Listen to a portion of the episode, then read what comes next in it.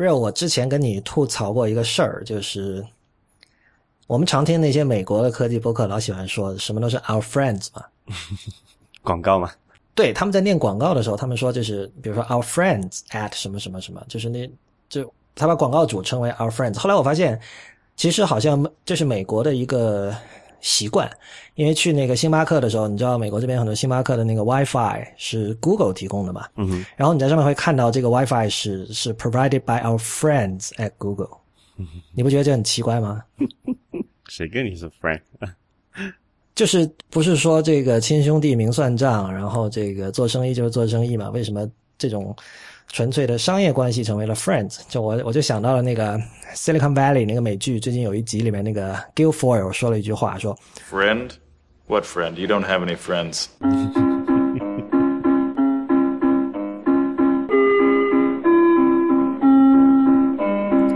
欢迎收听 IPN 播客网络旗下的节目《IT 公论》。今天是二零一五年六月八日，也是 IT 公论的第一百五十六期。我们的网址是 IT 公论点 com，请大家使用泛用型播客客户端订阅收听。关于客户端的推荐，请访问 IPN 点 LI 斜杠 FAQ。我是不鸟万如一。我是不鸟万 real。IT 公论是一个为成人准备的科技播客，不反制、不接地气和失货多是我们的三大特点。如果您是任何科技公司的粉或者黑，请佩戴不鸟万牌安全帽收听我们的节目，以免脑组织受损。不鸟万牌安全帽是没有实体的次世代虚拟产品，只要成为 IT 公论的会员，就可以被自动下载安装到您的脑中。如果您对我们的会员计划感兴趣，请访问 IT 公论点 com 斜杠 member。it 公论点 com 斜杠 m e m b e r，我们的会员费用是每个月三十人民币。如果您一次支付一年的费用，还可以获得八五折优惠，也就是三百人民币。那么，除了我们周一和周五的两封会员通讯，其中周五的那篇是会员独享的以外，本周我们的会员还会享受到其他的特殊的福利。呃，详情容后再续。那我们现在就进入今天的听众反馈环节。呃，第一条是对 Real 的一个小小的纠错，Real 你要不要跟大家交代一下？对，因为上期我们讲那个 Google I/O 的时候，提到了一个那个三星那个 Galaxy S 六的指纹识别器的位置。当时因为是我们那个嘉宾崔启文小姐她在现场试过嘛，当时我问她是不是在那个识别器是不是在背面嘛，然后后来好像我们弄错了，应该是在前面的。是的，呃，同样我也犯了一个类似的错误。呃，我在提到呃这个游戏厂商 Valve，也就是做 Portal 的这个游戏厂商 Valve 呃今年即将在年底推出的虚拟现实设备的时候，我说它是跟中兴合作的。但正如我们的听众龚先生指出的一样，他他的合作方是 HTC，不是中兴。呃，这就是为什么我们应该去抵抗这种呃怎么说啊？企业管理人士最喜欢的这个三个字母的英文缩写，你知道我们有 HTC，有 ZTE，中兴不是 ZTE 嘛？嗯哼，然后就搞混了。然后最近我不知道你有没有听那个新的一期那个的 talk show，我才了解到原来苹果内部有一个叫 DRI 的东西，真的很夸张。然后 DRI 是什么呢？是 Directly Responsible Individual，就是直接对某一个产品或者项目负责的那个人。就是有必要这样吗？这样都要搞一个缩写出来，所以 HTC、ZTE、DRI、WTF、TBA、HBO 是吧？IPN 这些都是相当讨厌的缩写。不是，你知道 HBO 的原来的那个全称是什么吗？不知道哎。我是我这我因为之前不是他们出了那个 HBO Now 嘛，然后我好像是在那个的 About 页面还是在哪才看到是 Homebox Office。啊，对，后来我查了一下，我才意识到说，这个我估计是当时因为 box office 是电影票房嘛，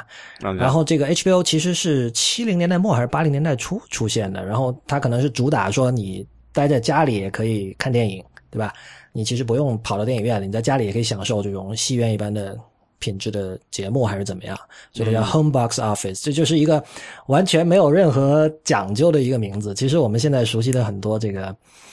缩写都是这样的。我我不知道二十年后大家会怎么看 IPN 这个缩写。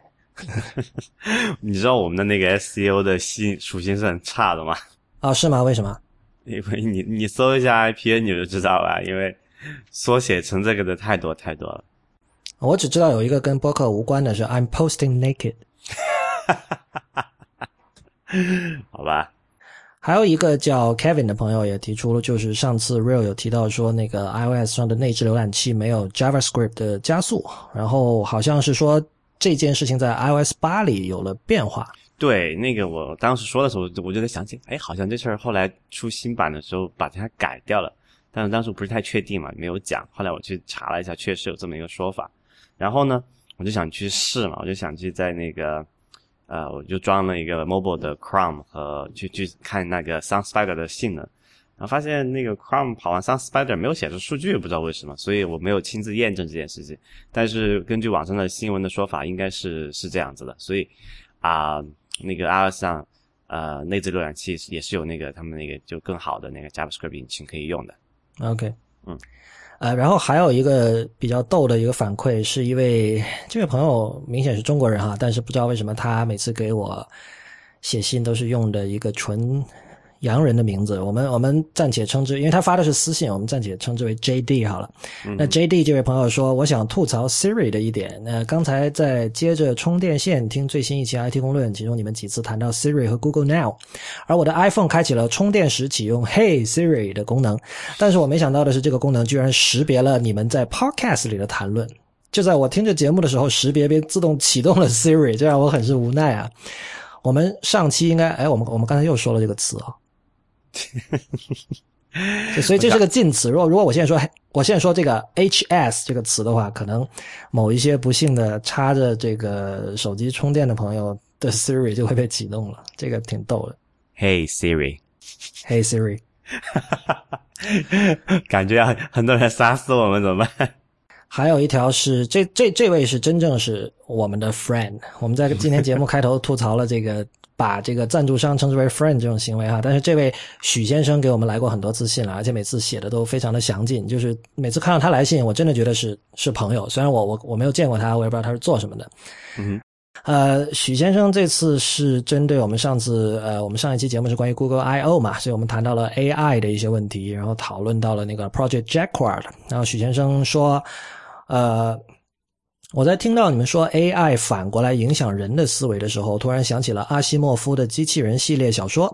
机器人系列中讲的主题其实很多，有一个几本小说中都谈到过的事情是机器人对人的思维的影响。人类最早的一批殖民星。都使用了大量的人形机器人做开拓建设的工作，因为人形机器人制造的工具和设施都可以在以后转交给人来使用。可是这个理由反过来一看，这批殖民星的居民发现自己可以做的事情都可以交给机器人去做，就再也不亲自去做任何开拓性的工作了。于是他们的发展就停滞了下来。第一批殖民星再也没有开拓任何新的殖民星，最后全部灭绝了。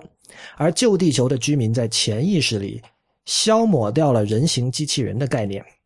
再也没有试图用机器人来模拟人类，而只是制造更好的工具和飞船，始终保持着紧迫感和冒险精神，最终走出了地球，遍及了全银河。AI 或许真的可以影响人的思维，不过如果我们只讨论十年内的情况，那么大概可以不用担心这个问题。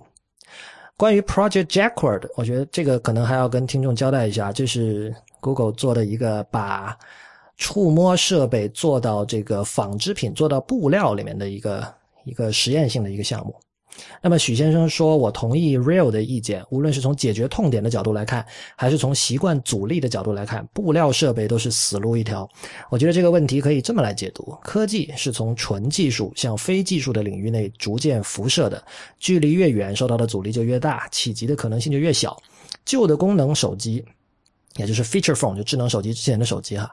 当然远不如现在的智能手机强大，但其实也有不错的计算和通信能力的。所以要把 IT 技术引入手机变成智能手机，人们很容易就接受了。手表传统上没有明显的计算能力，不过电子表在感觉上还是挺硅基的。Real，你知道硅基这个词吗？就是 based on silicon。对我，但你看，这就是你得通过英文才能够反过来理解的一个词。就我我我我猜也是这个。意思啊，但是我第一眼看到我愣了一下。其实测气压、测心跳之类的功能也不少，所以要变得智能化也不是太难接受，加上点时尚的概念就行了。眼镜传统上可没有电池的，从小接受旧金山熏陶的 geek 们觉得智能眼镜太酷了，普通人就只会觉得那是怪胎。那么布料呢？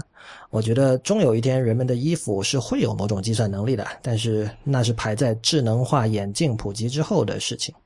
那么为什么会有 Project Jaguar 这么个东西呢？不鸟万如一说的对，IT 公司秀黑科技搞人品。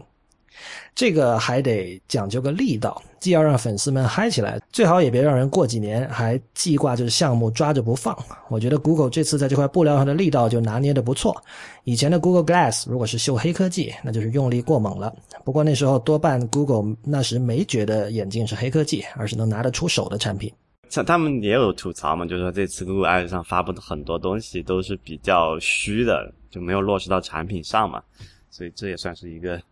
集大成者代表代表作吧。我们上一次谈谈 Google I/O，其实有一个遗憾，就是关于 Google Photos。但是这个我觉得不是我能够呃避免的问题，就是因为我们上次我们在录音的时候，那是 Google I/O 刚结束，嗯哼，然后 Google Photos 我呃是马上就装了，但是它一开始同步那个过程很缓慢嘛，嗯哼，结果在录完之后，在这一个星期。的时间里，如果大家有看 IT 公论的 Instagram 账号，也就是就是 at IT 公论，你就会看到一些很有趣的东西。等会儿我们可以可以聊一下这件事情，因为这跟 AI 也是相关的。呃，不过在那之前，先要交代一些事情哈。大家可能知道，就是。如果您是在周一上午听这期节目的话，那还有十几个小时，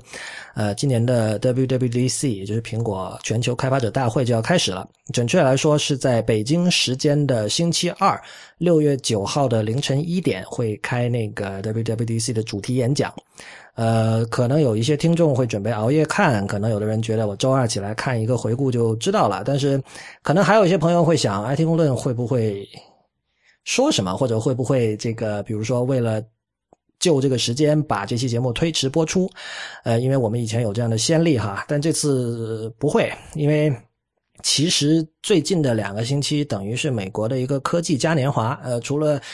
就 WWDC 这这两年有一个变化，就是我们知道在以前，因为它的票一直不便宜嘛，两千多美元，然后你得去那儿才能看很多东西，但是从某一年开始，它开始做视频直播了。不论是主题演讲会做直播，然后所有的那个怎么说啊？那些 session 就那些面向工程师的那些那些视频、那些教程，也都可以在网上看到。所以呢，如果你只是为了这些内容的话，你不去也完全无所谓。但是呢，呃，每次还是因为有的时候你第三方开发者你要跟其他第三方开发者交流，或者你有一些疑难杂症，你想问这个苹果内部的工程师是吧？你还是得到那儿。但是很多人就。有很多其他的会议，也就等于说这个借力吧，趁这个东风也在同一时间在旧金山举办。那么今年这种现象就基本达到了一种疯狂的一种状态吧，就是我们可以数一下啊，就是 W WWDC 的这个主题演讲是旧金山这边的星期一早上十点哈，然后呢，呃，有这么几个会议，一个叫 Layers Design Conference，这个是星期一到星期三，就是六月八号到十号。呃，这是一个怎么说啊？它是纠集了很多这种 Mac 和 iOS 社群的开发者、呃媒体以及这个独立的设计师什么的，然后来做做的一个以设计为主题的一个论坛。那么他请到的人也非常的就是星光闪耀啦，比如说有那个 Susan Care。他是在一九八零年代帮最早的 Mac 设计图标的那个人，现在做设计咨询。然后有这个 Orson Prendeville，他是 SuperTop 的人的的那个开发者，他人在爱尔兰。SuperTop 就是做那个 Unread 那个 RSS 阅读器，还有 Castro，我们推荐过很多次的那个播客客户端，嗯哼，做这两个的开发者。然后另外还有 Will Shipley，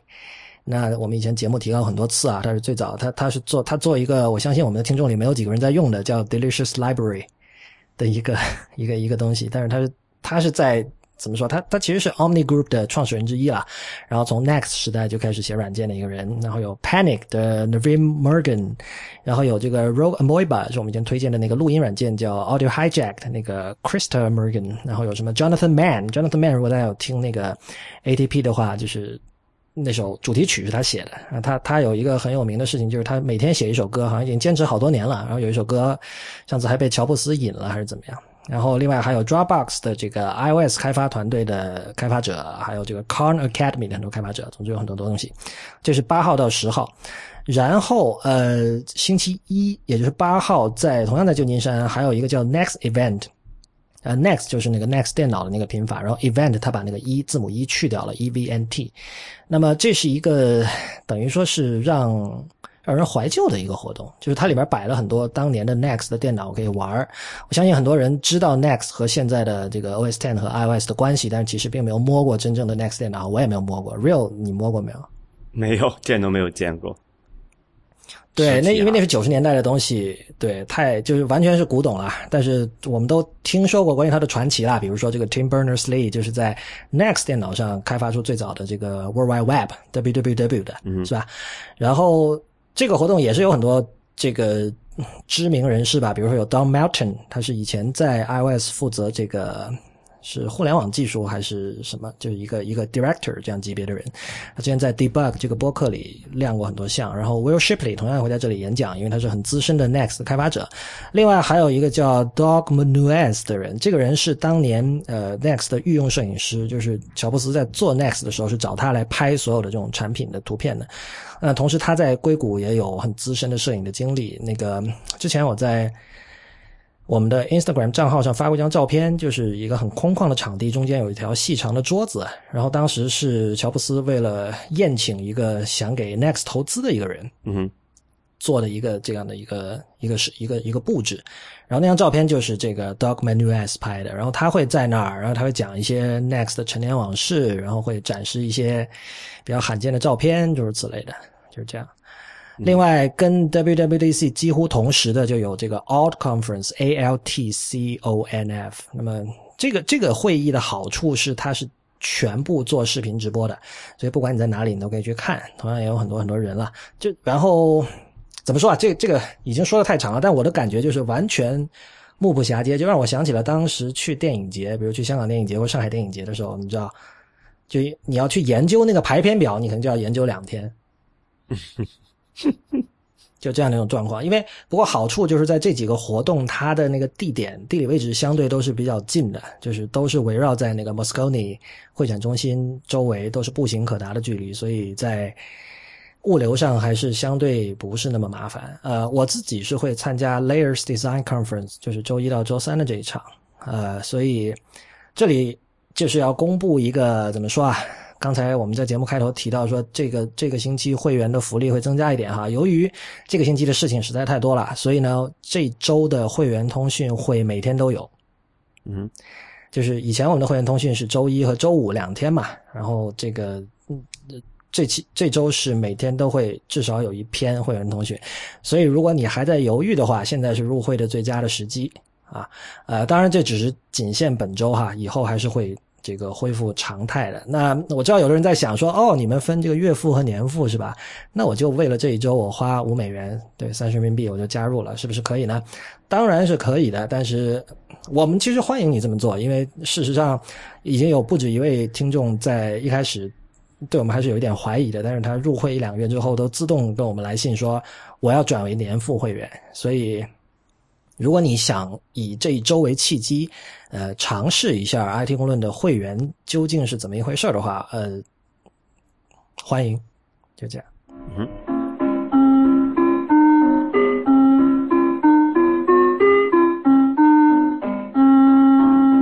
有一个消息是我终于拿到我的 Apple Watch 了，所以怎么样？我不得不说，你知道，我们我我跟你我们在之前两个人都没有 Apple Watch 的时候，我们的意见是有分歧的嘛，就是你会觉得这个东西没什么用处，嗯哼，然后我对它的期待就比你还是高一点。那现在我这我用了大概不到一周哈，我的感觉是我我觉得你说的是对的，至少在目前这个状态，呃，你知道你知道最重要的一点哈，就是以前所有人都说这个有了 Apple Watch，至少我看时间我不用再从裤兜里把手机掏出来，或者很多事情我不需要把手机掏出来。但是由于现在其实就是那个已经很多人都说过的那个问题，就是手机和手表之间的这个通讯非常的缓慢。对，就是真的，你你你不要说第三方 app 了，我打开那个 WWDC 那个 app，那是苹果自己做的 app，十秒以上是很常见的。就是现在几乎每次你要打开一个第三方 app，在它还没有 loading 结束的时候，那个屏幕已经黑掉了。而且你手臂也酸吧？对啊，这样搞多了几次之后，你就会想说，哎，我还是掏一下手机好了。我说，就我就心想，至于吗？你掏手机有多难，是不是？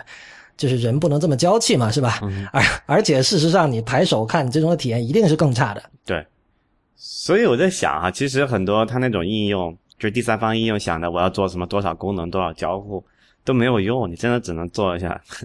他们那个名字起的很好的，叫那个 glance，叫什么瞥一眼的东西。如果你如果你瞥一眼这个用处完成不了，那就没什么用了，真的没什么用。对，所以我们我们也看到，其实现在苹果肯定是发现了这个问题。呃，我们其实我觉得可以把现在 Apple Watch 这个状态理解为前 App Store 时代的 iPhone。我们知道 iPhone 刚出来的时候是没有 App Store 的，然后当时乔布斯说：“哎，没关系啊，你可以做 Web App。”但我们都知道这是扯淡的，因为 Web App 谁要用 Web App 啊，是吧？那。但但是苹果其实选择了一个比较让人意外的一个场合来宣布这件事情，就是在上周，就呃这周的那个科技嘉年华不只是这周哈，上周已经开始了。其实就是 Recode，也就是那个 Walt Mossberg 和 Kara Swisher 这两个人做的那个 conference，那是一个很贵的 conference，就是票价我记得是八千多还是九千多美元，嗯哼，就是好像就是政界、商界的人士都有的这样的一个 conference。他们因为他们请了 Jeff Williams 去，Jeff Williams 是现在在苹果负责运营的嘛，嗯哼，他在那上面说，呃，我们会推出 Apple Watch 的 SDK，就是 Native Apple Watch App 的 SDK。换言之，你就那些软件是直接跑在 Apple Watch 上了，而不是说像现在这样，其实是跑在手机上，然后你这个手表通过蓝牙或者 WiFi 或者不管什么跟它通讯，这样就导致我们刚才说的反应迟缓啊这样的功能，而且。Jeff Williams 其实给出了时间点，他说这个 SDK 的预览版会在 WWDC 开之后一个星期发给开发者，然后呢，呃，Apple Watch 上的 Native App 在今年秋天大家就可以用上了。你知道他为什么要选择在那个时间点说这件事儿，而不是留到 WDC 讲？哎，为什么啊？对啊，我不知道啊。因为上周开始之前，大家预定的 Apple Watch 开始大量到货了嘛。哦，所以很多人开始抱怨了。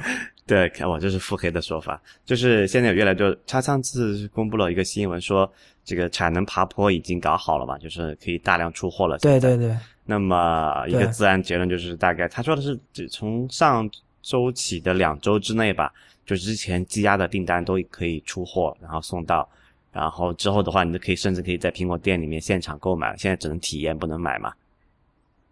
对，呃，也就是说。会有很多人装上这个东西，拜就是满怀信满怀期待的，那就是那些主要也就是八十年代七十年代这帮死忠极客粉，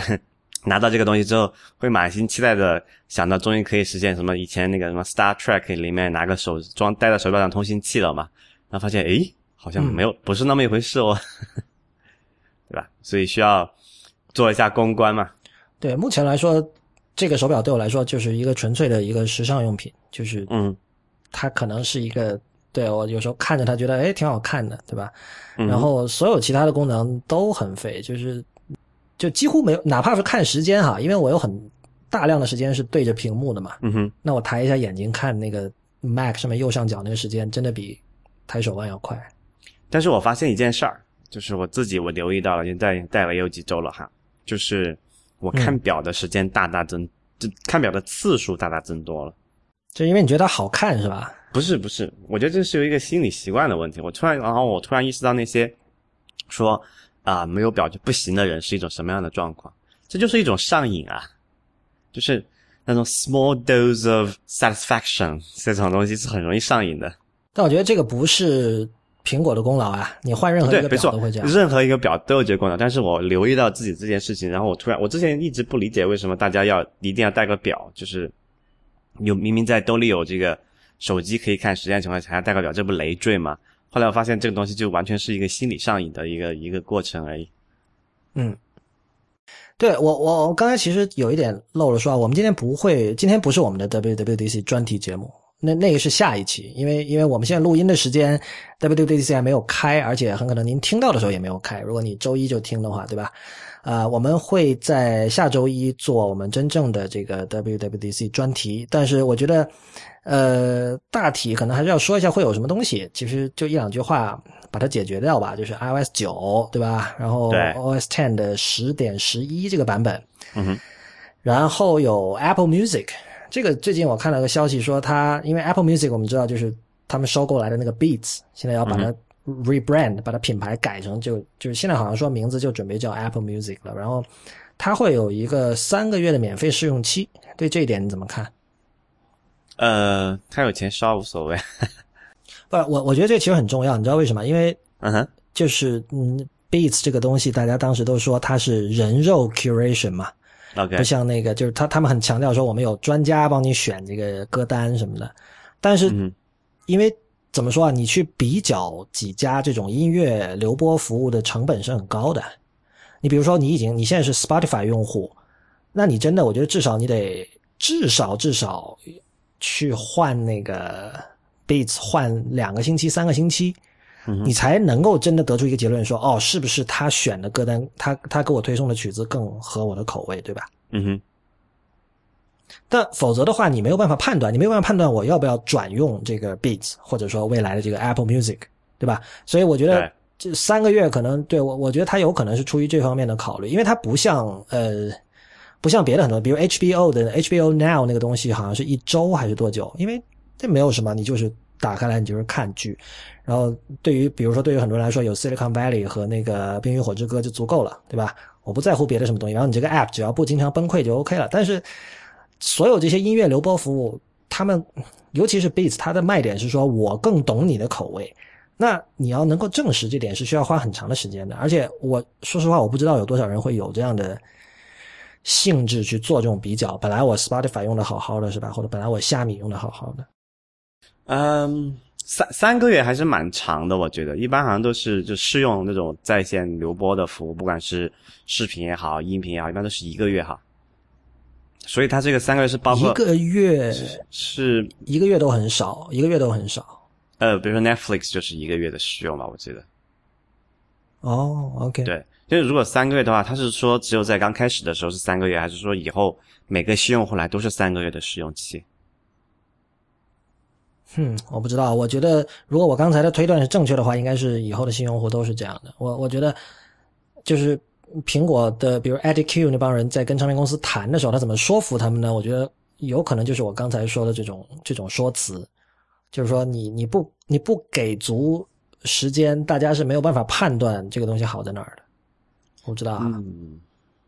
，maybe。然后呃，今年还有一些别的事情，那个 Apple Watch 的 Native SDK 刚才讲过了，然后还有两件事儿是 都是小问题，但是我相信你我都会特别有共鸣。一个是 Shift Key，就是 iOS 上的那个 Shift 键的 UI 终于又要改了，OK，呃，有什么大的变动吗？这不不知道会改成什么样。我看到消息就是说会改，但是你之前吐槽过很多次嘛。就是，当然我也完全同意了。就现在，就现在的最新版，就 iOS 八点三上的 Shift，你是，我到今天都是这样，就是没有办法判断它究竟是按下去了还是没有。对啊，我这多少这有快一年了嘛，我还是按错，每次在想真的很久，好像从 iOS 七就是这样了吧？呃，啊，那不止一年，两年了。对，那个什么，我就是，啊特别是有时候每每次配合那个，因为有时候有些输入框它可以选择在首字母自动大写嘛，然后你又想它大写或者不大写的时候，然后你发现打出来不对，你再删回去，它会自动变一下，这个时候你就很 confusing，这到底是是大写呢还是不是大写？对，这个真的很夸张。所以我一直觉得那个就是在安卓上面那个键盘，它那个每个 key 的大小写是可以变的嘛，那个就是它是大写，那个键盘那字字就是大写，然后是小写，那个键盘上字就是小写，那这个是个非常好的设计。然后，唉，他们就是呃，还有一个小的变化，我听说的是这个 iMessage，它不是可以发那个已读通知嘛？嗯哼，然后这个已读通知会让人，我我我有一些朋友会觉得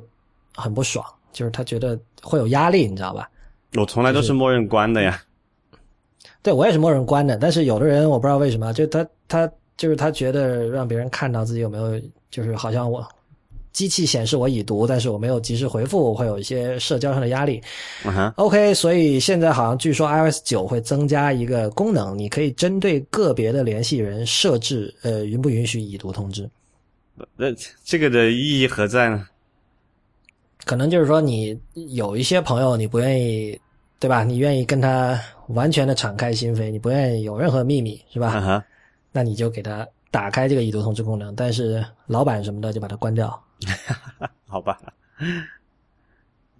我猜的哈。嗯。然后，其实我觉得最有趣的一点是有一个叫 proactive 的功能。嗯哼，你你有看到这个吗？我就看这一篇很长的文章介绍它，但是呃，具体怎么样，我觉得还用起来才知道。看它的描述，我感觉有点像那个什么，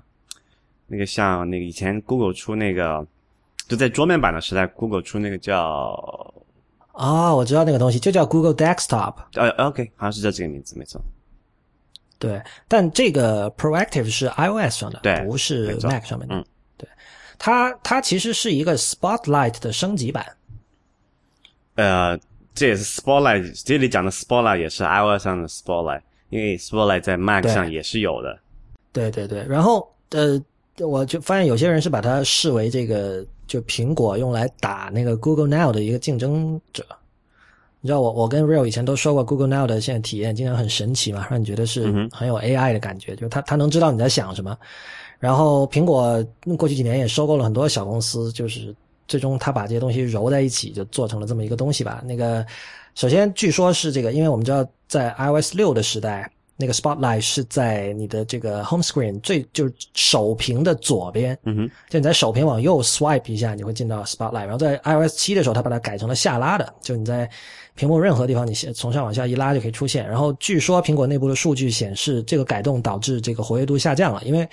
屏幕上是没有任何视觉提示告诉你可以下拉的嘛。不光是这个，你知道吗？你现在后来不是 iOS 什么上出了那个顶上往下滑的那个通知栏吗？啊，然后大家就更不会想着，哎，中间还可以往下滑，对吧？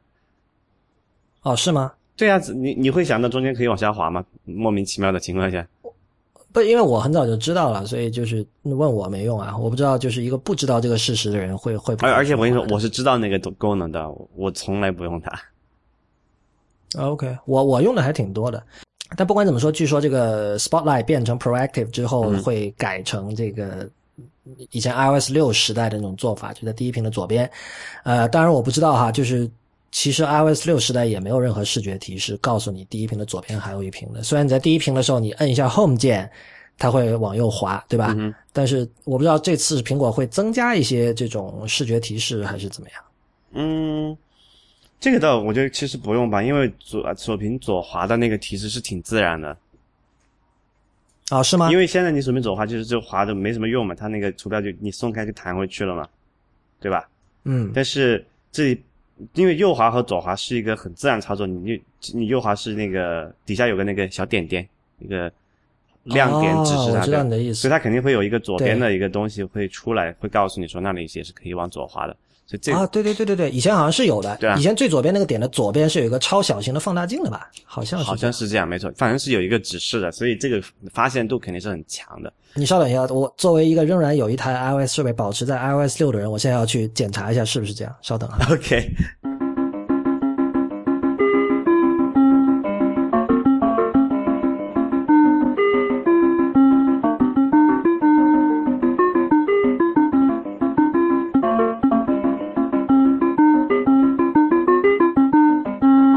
没错，的确是这样的，就就是左边一个放大镜，我的那台 i 呃，对，它在最左边的点呢在左边有一个小放大镜，我们回头可以发一个图上来给大家看，所以那是有视觉提示的。这怎么说啊？就是又让人怀念 Scott Forstall 了，是吧？是啊，真的，我我现在每次用那台 iPad 二是 iPad 二哦，是真的是一一年的产品吧，四年前产品，我我都有一种，上次我在 Twitter 说嘛，我就有一种非常放心的感觉，而且就是你这当然这里面有心理作用啦，但是心理作用也是很真实的嘛，就是你会感觉到这个系统很稳健。虽然有有大量的 App 已经不支持它了，或者支它的最新那些 App 的最新版已经不支持它了，你用不到最新的功能，但是你会觉得它不会 crash 是吧？嗯它不会出各种各样奇怪的问题，然后它也不会卡顿，就诸如此类的。对，所以所以向 Forstall 致敬。嗯还是挺怀念他的，不知道他接下来要干嘛，除了那个音乐剧之外。呃，Proactive 其实是一个，我们刚才说它是 Spotlight 的升级版，然后说它是为了它是 Google Now 的一个竞争对手哈。那当然，它由于是第一方做的，它跟各种系统级的服务，比如像 Siri 什么的，会有一些更深度的整合，整合、是吧？至少我们从常识判断会是这样。但是，其实这里还有个问题，就是说你如果要做到 Google Now 那种程度，其实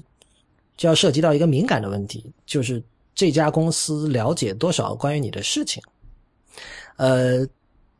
这个隐私的话题，我们在 IT 公论里讨论过很多次了，而且最近刚好有一个新闻是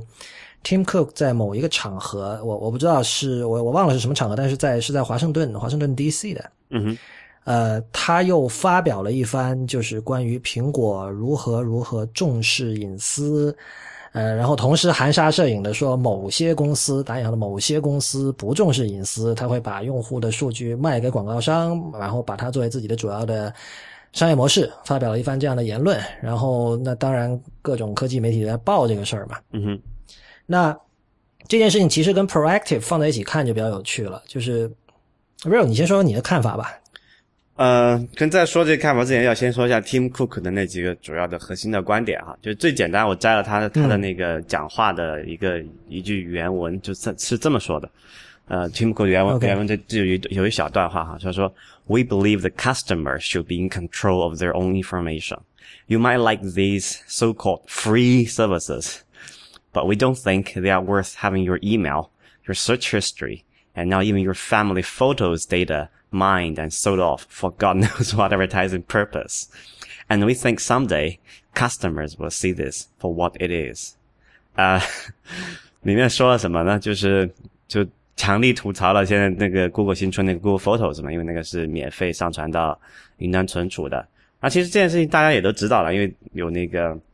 现在搜索引擎各家都不在比拼那个叫什么 Deep Learning 嘛，深度学习嘛。然后第六那边的一个很重要一个场合就是识别这个图像的一个呃图像里面的那些物件。继大数据之后，那个深度学习又成为了一个大家都在说，但是没有人，就大部分人都根本不懂的一个词。没错，呃，然后不是刚好最近那个有一个那个关于这种图像识别，就是识别图像里面有什么物件的这么一个比赛，然后百度被抓住作弊还是怎么地，还还那个事情，大家可以说一下。对。啊，就就其实就是吐槽 Google 啦。简单来讲，就是因为你用了 Google 的免费的服务是吧？有你有 Gmail，你有搜索，这些都是，还有包括现在的 Google Photos 都是免费的。那么你作为用户，你交出的就是你的个人的数据嘛？那苹果的意思就是说，我们啊，我们首先不靠卖你的数据啊赚钱，呃，所以我们对你的隐，对销售你的隐私这件事情并没有任何兴趣。那我们就隐隐含的假设就是他们不会去做它嘛？嗯。但其实你这件事情我怎么讲？呃，因为苹果是靠卖润卖硬件赚钱嘛，服软件和服务只是说硬件的它上面的附加的东西。但这件事情怎么讲呢？就是就什么形势在发生变化，对吧？因为其实我们越来越多的购买的决策，并不简简单单是因为由于硬件的某一个外观啊、某一个这个形状啊，或者某一种屏幕啊、某一种 CPU 来来决定的了，而是说它上面运行的那些软件。和相关的服务是否满足我们的需求，我们用起来是否顺手？可能这点很多人，特别特别是国内的听众都很明白这件事情。因为苹果在之前一段时间，其实在国内的很多服务都做的不太不算太好。就虽然大家买的是苹果的手机，但是跑到上面都是一些啊非苹果原生的这个服务，比如说大家都用微信，然后用 iMessage 的比较少。嗯，那这样的话会有什么问题呢？就是。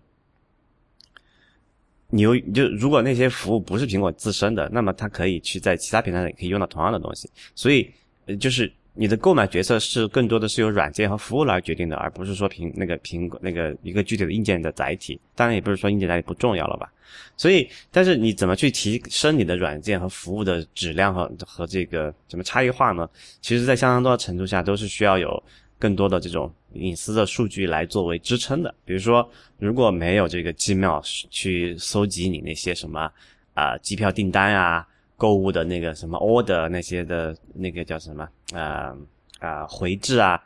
就是 Google Now 是没有办法知道啊你什么时候提醒你该去哪个航班，呃什么时候该出发去赶去机场，还有提醒你什么时候该去搜这个呃快递了这种之类的功能的。那么苹果的想法。但他的想法很好，就是说，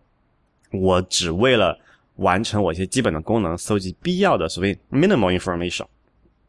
但是呢，你会花你你实际你去回回头去看一下，你会发现越来越多的那种很多所有的贴心的、令人哇哦那种的惊叹的服务，它是以极大多数叫做我哎我叫做 abandoned data，就是 more than enough 的 data 作为基础的，你才可以实现一些更新颖的、更加创新的服务的。所以这里面其实是有潜在的矛盾和冲突的。我不太确定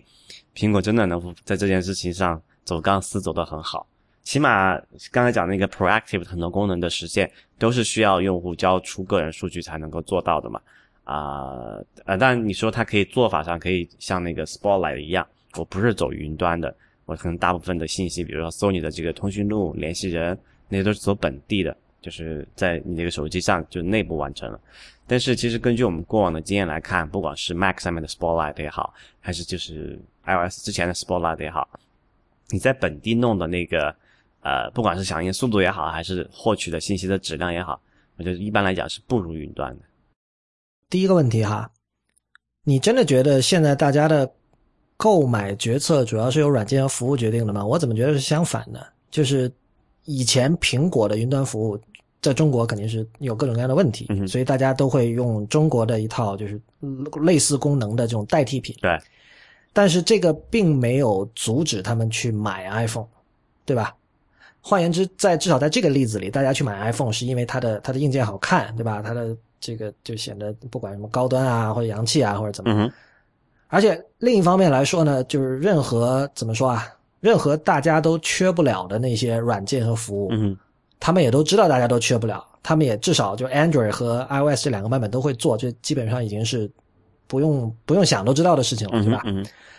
所以在这种情况下，更加意味着说，对于消费者来说，反正我买 Android 可以用微信，我买 iOS 也可以用微信，那我怎么怎么选呢？如果预算充足，那就看看硬件，我觉得。难道不是吗？嗯，没错，就是你刚才在讲的这个例子，就是说，如果这个服务软件服务是可以跨越硬件平台的嘛，对吧？这是没有错，但是这就没有，就就就变成了另外一个问题了。没错，苹果这个硬件厂商，这个硬硬件平台的这个实际的控制人，他是没有兴趣收集你的任何信息和这个东西的。但是呢，跑在它上面的什么微信啊，什么搜狗啊，百度啊，它是那些服务是很乐意收集你的信息的呀。所以这个事情怎么说呢？你说要么你就只用苹果的服务不现实，对不对？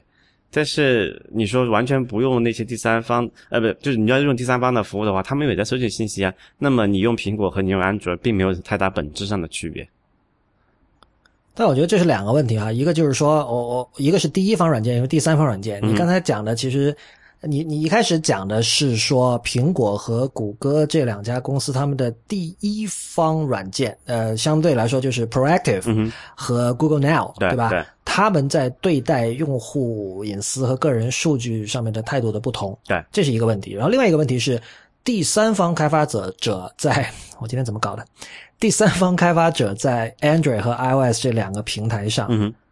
他们。怎么对待用户的数据？那么这后一个问题，难道不是由这两套操作系统本身来决定的吗？如果只要苹果仍然是 iOS 的这个唯一开发者，而这一点我相信是不会变的嘛？嗯，他们对 iOS 这个操作系统是有着完整的控制的。那么他们可以通过对 API 进行限制，对这个第三方开发者的权限进行限制，来控制第三方开发者能拿到和不能拿到什么？还是说你的意思是说，慢慢的？这些呃，对于第三方开发者的限制会变成 iOS 这个系统的一个软肋呢？这个就是一个鸡和蛋的问题吧。我们先说之前那个，说因为第三第一方和第三方的区别其实是有点问题的。比如说 Google Now 在 iOS 上也有，你说它是算第一方呢，还是第三方呢？啊，对对啊，所以说明这个边界是有点交集，什么有点模糊的，这是第一个问题。所以我觉得最可能最核心的对比啊，就是说苹果自家的服务。和这个非苹果自家的服务，它们之间是一个什么样的区别？我的观点是说，没错，苹就哪怕我们相信苹果可以抵制住那个冲动去搜集更多的用户信息，这也对用户来讲不解决实际的问题，因为我们用的大量的第三方服务还是在做同样的事情，不管它是在安卓上也好，还是苹果上也好，还是 Windows Phone 上也好，它都是在做同样的事情的。然后苹果，你可以说我现我苹果其实有些时候其实是挺滞后的一个东西，最明最典型的一个例子就是那个。啊，通讯录对吧？在 iOS 的相当大的生命周期里面，通第三方应用都是可以随意拿到用户通讯录，偷偷摸摸上传到自己服务器上，并且苹果是没有任何 API 限制的，对不对？只是在 iOS 对，事实上，事实上，Path 做过这样的事情，没错，就大部分的社交的那些软件啊，当当年起就就在移动上这么疯狂的爆发式的增长，也就是因为有这个事情嘛，你就不需要再建关系网了，你直接通讯录里面都有自自带的关系网，已经现成的弄好了，对吧？啊、对，但是苹果也是在相当于 iOS 七吧还是六里面才才加了这么一个 API，要用户去单独授权这么一个东西的。就是从这个角度来讲，苹果对隐私的保护并没有它宣称的那么到位，那么想的那么多。所以只是说在现在这种情况下，他会用这个东西来作为一个一个叫什么差异化的借口，因为整个硅谷你数遍了，就他一家敢说这样的话，因为其他人都是或多或少的要收集用户隐私。然后去改进自己服务或者直接销售这个二阶的数据嘛。但是苹果说，那我，哎，我不赚你的这个信息的钱，那我就这样就是把别人的黑一把吧。但这样没有什么对用户来讲没有什么实质的帮助啊。除非你说苹果你把那个什么 iOS 上面的东西都锁得死死的，像那个什么用第三方用户、第三方应用在苹果的 iOS 平台上面跑的时候，都有非常。啊、呃，安全的保护不不让那个用户的隐私数据外流，但做不到啊，所以这件事情争论起来又有什么用呢？呃，主要我我的疑虑是在于，因为除了你，我也看到别人说过类似的说法，就是由于软件服务和云端的竞争力在未来会越来越重要，嗯、那么这些东西会影响未来的购买者的这个购买决策。但是我不是那么确定，因为就除了我们这帮整天想这种事情的人以外，普通人对于云端，就他们对于云端的了解，可能对于这个 deep learning 的了解是类似的，嗯、就是基本上是没有了解。对。那么他们当然知道这个词，然后他们可能没事儿跟朋友吃饭的时候会聊这个事情，但也就是当闲聊那样，他们也不会真的有兴趣认真思考这件事情。但是，呃，硬件的吸引力是一个所有人可以直接感知的一个东西，所以根据我的观察哈，大部分非呃科技迷用户他们在选购这些设备的时候，呃，主要的决定因素还是两个，一个是预算。嗯哼，对吧？对，如果说我真的只有我我只有两千块钱的话，那我肯定我就我肯定 iOS 的就是 iPhone 我就不考虑了嘛，对吧？嗯、第二个就是说硬件上的美观度，还有洋气、高端，呃，或者手感，就诸如此类的。然后还有一些其他的一些更加非理性的一些一些想法，比如有人会觉得说，我就要用一个没有人用的，大家都用 Android 和 iOS，我就要用 Windows Phone，有这样的人，我知道有这样的人。嗯哼。所以，所以就是我不太确定这个云端竞争力在多大程度上会转化为购买率。就是你，比如说你我虽然经常去表扬 Google Now 在 iOS 上的体验，那其实我用的并不是那么的多。我除了坐飞机的时候，嗯哼，会偶尔打开它看，其他时候就是我看用的不多。不过说到这个。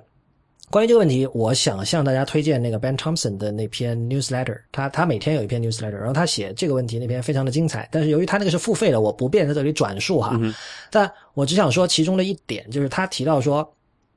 就其实 Cook 的这个演讲不是那么能够让人信服，而且甚至可以说有点虚伪。嗯哼，为什么？因为其实你如果你真的担心隐私，你你应该担心的不是 Google 和 Facebook，而是那些真正靠卖数据，那就是真正靠卖数据为生的那些公司。就有一就有一堆那种名字非常奇怪的，我我要真的把那些公司的名字读出来，大部分人就除非你是做这一行的，除非你是比如 data scientist，不然你很可能是完全没听说过的一堆公司。但这些公司都是就是市值超高，很多已经上了市，而且就是闷声发大财的。对对对对对对对，属于像一个地下世界一样的，就是很可能你在为什么在。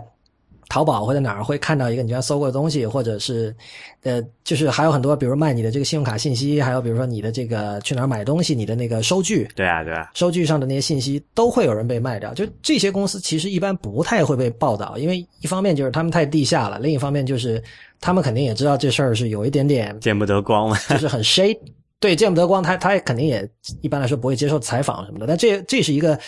叫黑产吧，是也灰灰产吧，灰产。灰产，OK，灰产。所以，如果你真的是担心你的隐私或者担心你的数据，你的矛头应该指向这些公司，而不是 Google 和 Facebook。这是什么？大家都是看到冰山顶上那个嘛，不知道底下还有什么玩意儿。对。还有一个要说的，就是 proactive 哈。嗯我我我看到的信息里，我我我发现一点，就是说，呃，不管是 Spotlight。还是说即将推出的，就是被大家认为即将推出的 Spotlight 这个升级版叫 Proactive，它的搜索结果会更加结构化。就比如说那个你你你现在在 Spotlight 里搜一个人名，比如电影明星什么的，它第一个它呈现给你的是一个 Wikipedia 的页面，它会把那个它上面有首先有 Wikipedia 的 logo，然后它会把这个 Wikipedia 词条的前面一部分给它摘出来，嗯，然后你如果想继续看的话，你点一下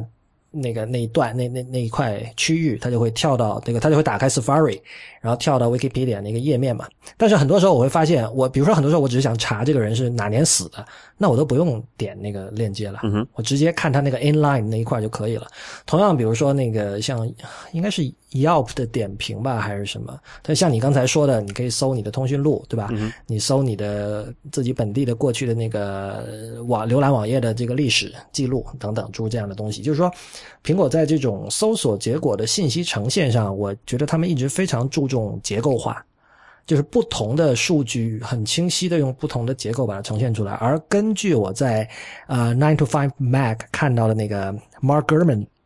他关于呃 proactive 的报道，proactive 也是这样的，而且是变本加厉的，就是不同的信息绝对你可以一眼的就看出来。我觉得这个也是怎么说呢？因为他们知道你如果拼搜索肯定是拼不过就是 Google 的嘛，连微软的 Bing 都拼不过，你苹果在这方面就是没有任何积累的嘛，他们不会去做这种事情，可能他们的。他们认为自己的出路是说，我把信息以一种更加，因为你知道，说老实话，呃，最早有应该是有参与那个 Netscape 浏览器 Navigator 开发的有一个人，他现在在网上那个他大家总是叫他的他的缩写叫 JWZ 嘛，嗯，他就说过一句话，他说：“你以为我用什么在读 RSS？难道我到网页里读 like an animal 会这样吗？” 就是。网上网上有这么一群人，我我必须承认，我也是其中一份子啊。会认为任何事情你要被迫只能在网页里做，那就是 like an animal，这是原始人的做法。因为就是我们说过很多次嘛，就是呃 native 的体验肯定是更好的。所以搜索结果是一样的，就是说呃，当然了，我们知道就是 Google 的想法是说。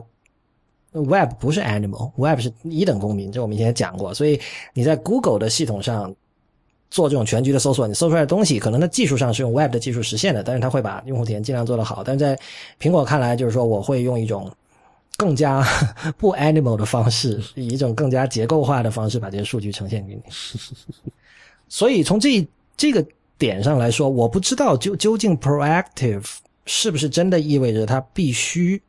向用户索取更多的个人信息和数据才能够成功，还是说他认为他的卖点是在于我刚才说的那东西，数据的结构化，对吧？这他只是把现在已经存在于网页上、存在于这个互联网浩瀚的海洋上的各种信息，用更加结构化的方式呈现给你。我觉得两方面吧，你刚才讲的那个是他在应用层面上给用户呈现出来的形式，但是你要想他整合出那个东西的，他怎么去？做就是怎么显示出那个结果的界面的时候，这个时候才是他搜集隐私，或者说在这在很早之前要完成的一些工作。到目前为止，我还没有那个文章，我没有看出来这个到底是一个什么样的方式实现。可能在这个明天后天的这个 WDC 上，他们可能会解释说啊，凭凭，因为因为很有可能 Tim Cook 那篇那之前讲那篇是为了这个东西造势用的，那么。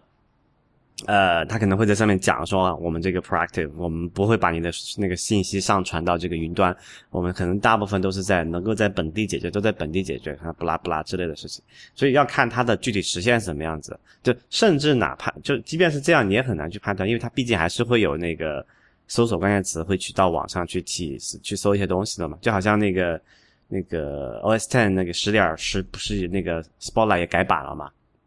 它其实里面也有很多东西是被人诟病的，比如说它有那个什么 top hit hint 这些东西，有些可能是搜索到一个网页上面一个关键词，然后它其实会把那个东西发送到一个忘了是病还是哪一家的搜索引擎上后台去处理。然后之前也爆出过它那个好像是用的非加密连接会被这个中间这个人看得到你搜索的关键词嘛，所以这些。呃，单看这个态度或者表象上的东西，我觉得是很难判断这个到底是怎么样的心态的。只有深入到底层实现，去看它具体什么样的机制怎么运作的，这个才能可能是一个更加一个好的方式。我我我在看这个新闻的时候，我就想到我们上次聊 email 的时候，当时就是你说了一句话，其实就在录音当时我是不知道的，是你说了之后我才意识到确实是这样。就是如果你想要更少的 spam，嗯，你就得放弃一部分的隐私，对吧？对啊，因为。如果这个算法不知道这封 email 的内容，它怎么去判断这个东西究竟是不是 spam？没错，但是这样的话就意味着你得把你得允许某一个软件或算法来读你的电子邮件。嗯哼，所以就是说隐私和方便就是永远是一个矛盾的关系。没错。啊、然后刚才那个不是刚刚念的那个 Tim Cook 那段吐槽啊、含沙射影吐槽 Google Photos 那件事情嘛，其实我也很想知道另外一件事儿，就是 iCloud Photo 它的存在云端的图片到底是加密的呢，还是没有加密的？如果它是没有加密的，我怎么保？因为我的理解，它应该不太可能是加密的。呃，如果它不是加密的，那我除了相信苹果的人品，说你不会把我这个数据拿去做什么大数据的实验也好，还是转卖给第三方也好，还是跑什么图像识别的算法也好，那我除了相信的人品之外，我对此完全没有保障。这和 i 那个 iMessage 的情况还不太一样。但虽然 iMessage iMessage 那个以那个加密的都还不太能够证实，那起码他说了他背后怎么去实现的，然后我们就假设相信他的实现是这样的话，因为没有源代码你没法证明嘛，对吧？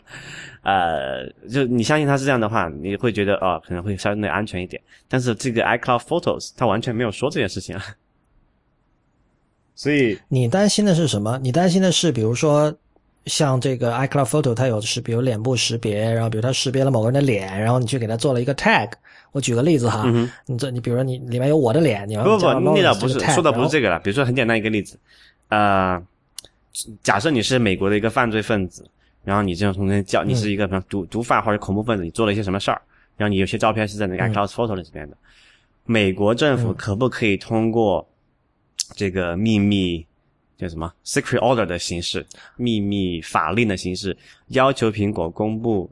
提取你的 iCloud Photos 里面的照片我？知道了，就就是说，当当有人当当公权力要对 Tim Cook 施以酷刑的时候，他没错，有没有这个技术上的能力把这个东西交出来？没错。还是说你就算你把我折磨死了，你也拿不到，因为这东西我们就对，对要么加了密，就要么我没搜集，你你我变不出你没有的东西，我变不出我没有的东西，对吧？要么就是我们用了一个加密方法，就是虽然数据从我们这儿过了一遍，但是那个钥匙在他手上，我也解不开，对吧？所以这两个我是觉得是对隐私保护是比较彻底的。但是你跟我讲什么，你要吐槽那 Google Photos 是一个呃会会什么会 sold off for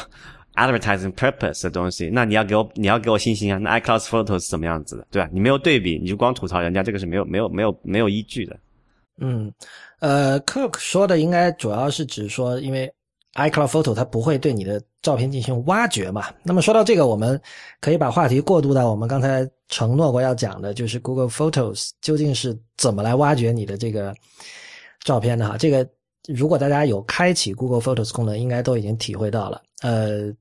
我不是一直在同步嘛，其实现在都没有同步完。我现在还有一千五百多张照片还没有传到 Google Photos 上，我不知道为什么这么慢。因为有国内的朋友就看了我发的东西，他说：“他说哇，我这边都已经同步完了，为什么你还没有同步完？” 但不管，就是说 你的上行带宽也太差了。我肯定比他的上行带宽好啊。那不管了，我在这一周里，呃，在这种漫长的上传过程中，经常从那个 Google Photos 里面有一个叫 Assistant 的那个页面里，啊哈，我会看到 Google 把我之前，比如说一年前或几个月前拍的一些照片做了，应该可以说是 curation 吧。比如说，他会，他会，我比如说这个二零一四年的三月，我当时在纽约待了一个月，那么那段时间我拍了很多纽约的照片，然后查到哦，这个是纽约的照片，他就做了一个这个 story，他说这个这个 your trip to New York。然后进去看，他就会做很多那种那个幻灯片淡入淡出的效果，然后你会看哦，这挺有意思的，就是一段记忆被以这样的方式呈现出来。嗯哼，然后还有的时候呢，它会自己自觉自动的把某一些照片做成黑白的，哦，因为就是它这个称之为对它这个称之为叫 stylized，就是说算法判断这个照片做成黑白的，在美学上效果会比较好。比如我举个例子是。我在珠海的那个珠海唐家有一个叫和记菜馆，很有名。你如果去你去搜大众点评网珠海那家菜馆餐厅，不知道为什么永远排在第一的，就是那个推荐榜还是热榜之类的。嗯但它是一个很在一个非常犄角旮旯的地方的一个餐厅，嗯，所以那是一个有点像是像森林里，然后就旁边都是树啊什么的，里面有一个非常不起眼的一个门面。然后我拍的那张照片、，Google Photos 把它转成黑白的了，就是他可能觉得那里的那种纹理、那种质感，做成黑白的效果会很好。然后还有一张我不记得是哪里了，是好像是我从别人那儿下载下来的一张照片，是在某一个中国某一个城市的一个高楼里往下拍的。嗯，然后拍出来的是那种城市的肌理，有很多这种鳞次栉比、错落有致的这种摩天楼，嗯一个一个的这样的。然后他也把它转成黑白的了。这，OK，这这是两种不同的处理了？还有，还有一种最夸张的是，他会把你在同一个场合，然后呃连续拍摄的几张，就是里边的构图或者人物的动作比较接近的照片，把它缝起来做成动画。这个就这个就太牛了，就是。呃、怎么说呢？就是你知道我没有用那种什么连续拍摄功能，嗯我我完全是手动一个一个拍的。比如有一次，我跟一帮人出去唱 K，、嗯然后有几个人在那猜拳嘛，OK，喝酒在玩玩玩骰盅啊，叫什么骰中的普通话怎么说？骰子。OK，然后我就连续拍了很多张嘛，结果我就发现，就是他们那个猜拳玩骰子那些都变成了动画。就 GIF 那种一格一格的，对吧？对啊，对啊，对啊，对啊。这个就是我当时的感受，就是怎么说呢？就是你确实有在挖掘我的照片，嗯，就是这是第一感受。那第二感受就是说你你会小惊讶，呃，你说像我刚才说的第一个例子，把你某一个特定时期，然后在同一地理位置拍的一组照片，把它编成一个 story，这个这个这个算法是比较直截了当的嘛，嗯哼，对吧？嗯因为比如他事先定义一个，比如说如果某甲在一周内在同一个地点这个拍了可以做一个十张以上聚类嘛？的照片对，对对对，我就把它放在一起，对吧？对。但但是转黑白那个我就觉得比较有趣了，就是它的判断标准究竟是什么？就这这会这已经进入到艺术的领域他。转出来那个黑白，你真的觉得比之前的好吗？呃，我觉得不错。那因为你你想哈，我刚才说那第二张照片是一个呃城市的各种高楼的照片嘛，嗯，那个就很像是我们现在看很多那种纽约的老照片，对吧？对，所以所以你是认可他转出来那个照片的的的的美感的，这对吧？至少是这个方面你没有异议。哦，这个问题很复杂。我觉得这个问题要是给苏珊·桑塔格看到，他可以写多一本论摄影。那不，就是我这个 phrase 的不对，就是你不反感他帮你转了出出来那个效果，至少你不觉得丑。我我肯定不觉得丑，OK，是但是你知道吗？嗯就是呃，照片转成黑白，然后会让人觉得丑，这样的例子应该不多吧？因为因为黑白已经是一个你知道老照片 vintage 是吧？retro 嗯哼，就它跟这些概念已经紧密联系在一起了，你最多就觉得有时间的烙印是吧？然后你很难觉得丑。OK，那那好吧，那然后最后一件事情就是，就是你觉得 Google 做了这么多对你照片的这么这个挖掘和处理，你会觉得它哪里不对吗？嗯，还好吧，因为我觉得虽然你我经常讨论隐私问题，但是正如上一期我我记得我说过的，就是那 Ben Evans 说的话吧，就是你现在担心这种事情，就有点像你担心银行知道你的账户里有多少钱一样嘛。我们选择了用 Google 的服务，然后我们知道我们交出了什么东西，嗯哼，我觉得这件事情是最重要的，就不是说你要真的当一个野人，那是真正的 animal，就是所有的现代科技一概不用，这显然就不是我们的选择嘛。By animal you mean Richard Stallman？啊，对啊，对啊，对啊，很好的例子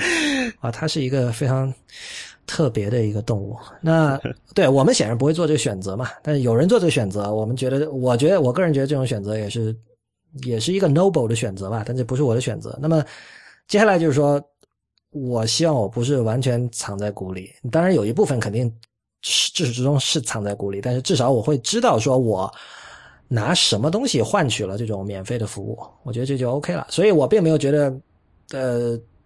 我的照片被挖掘真的会怎么怎么样，嗯哼就是这样。所以其实，那你其实也印证了刚才我说那观点，就是 Tim Cook 那个抨击的没有力度，就是用户是知道会有什么这个代价的，他不觉得那个是个事儿。但你说这个是可能是公民教育的问题，但是那事实就是如此了。我觉得这个看呃 Cook 这个话的听众是谁，嗯，因为你现在如果看网上的反应，基本上都是挺 Tim Cook 的。因为这个政治无比正确啊，但那肯定是这样子啊。但是对道，唯一一个唯一一个反他的是 Ben Thompson，但是就是这这就是 怎么说？这是付费 newsletter 的一个矛盾了。就是我我不想我知道网上已经有一些媒体把他的那个东西基本上改写了一遍，就当成自己的东西就发出来了。但我觉得这是非常不道德的做法，所以我不准备这么做。就是我推荐大家自己去看，因为那篇写的确实非常好。嗯，对。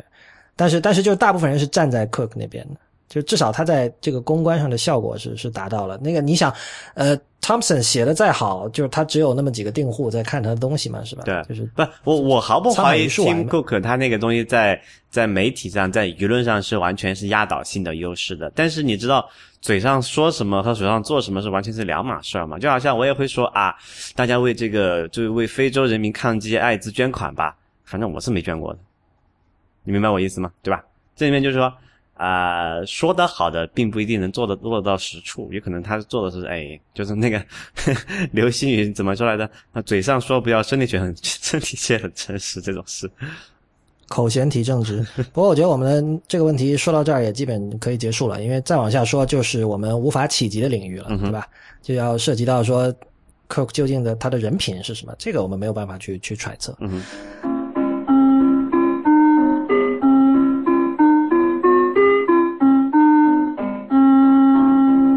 您现在收听的是 IPN 播客网络旗下的节目《IT 公论》。呃，接下来我们有今天的最后一个大话题，就是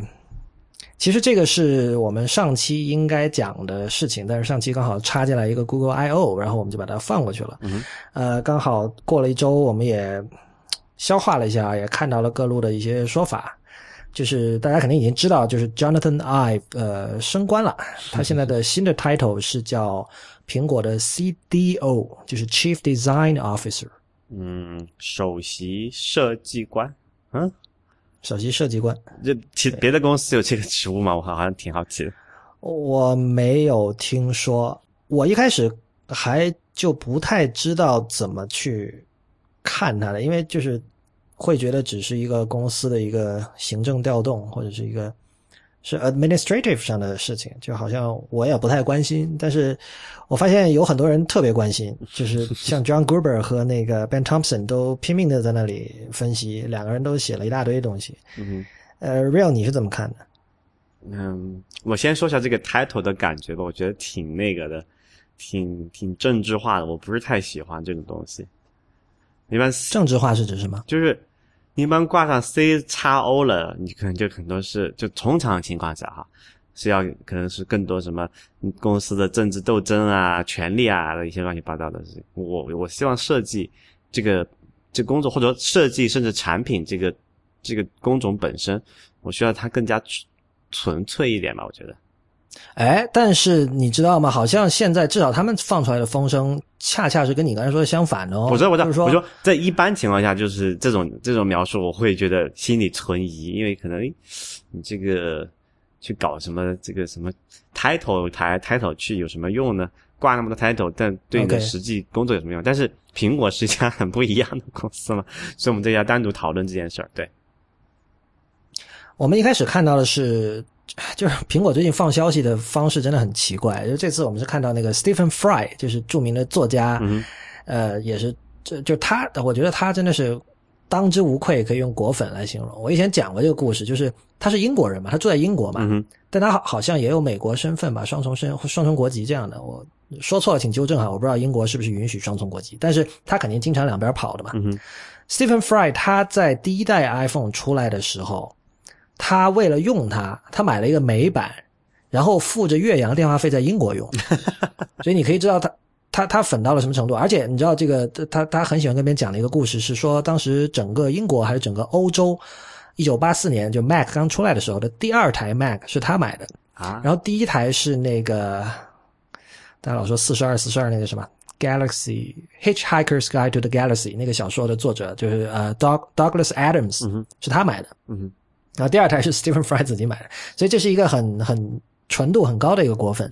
那他在那个 Telegraph 还是哪儿英国的一个报纸写了一篇很长的文章，就是他等于是跟 Tim Cook 和 Jonathan Ive 就做了很就待了很几天吧，然后做了一些采访，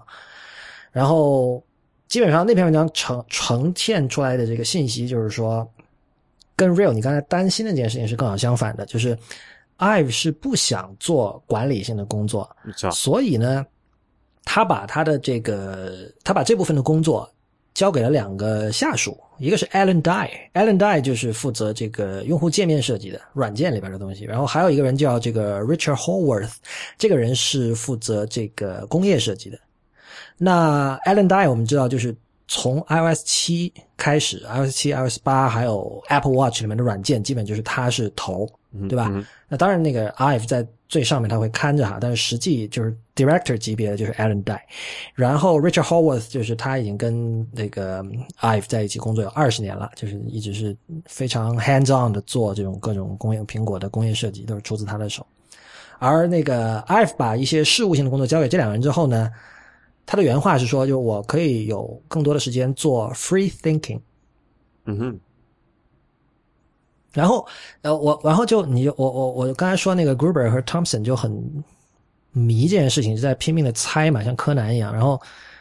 他们两个的观点是不一样的。Ben Thompson 就觉得这件事情其实意味着 Ive 会慢慢淡出，然后最终他会他要离开苹果了，就是这是他离开苹果的第一步。就是 Thompson 的意见基本上就是说。呃，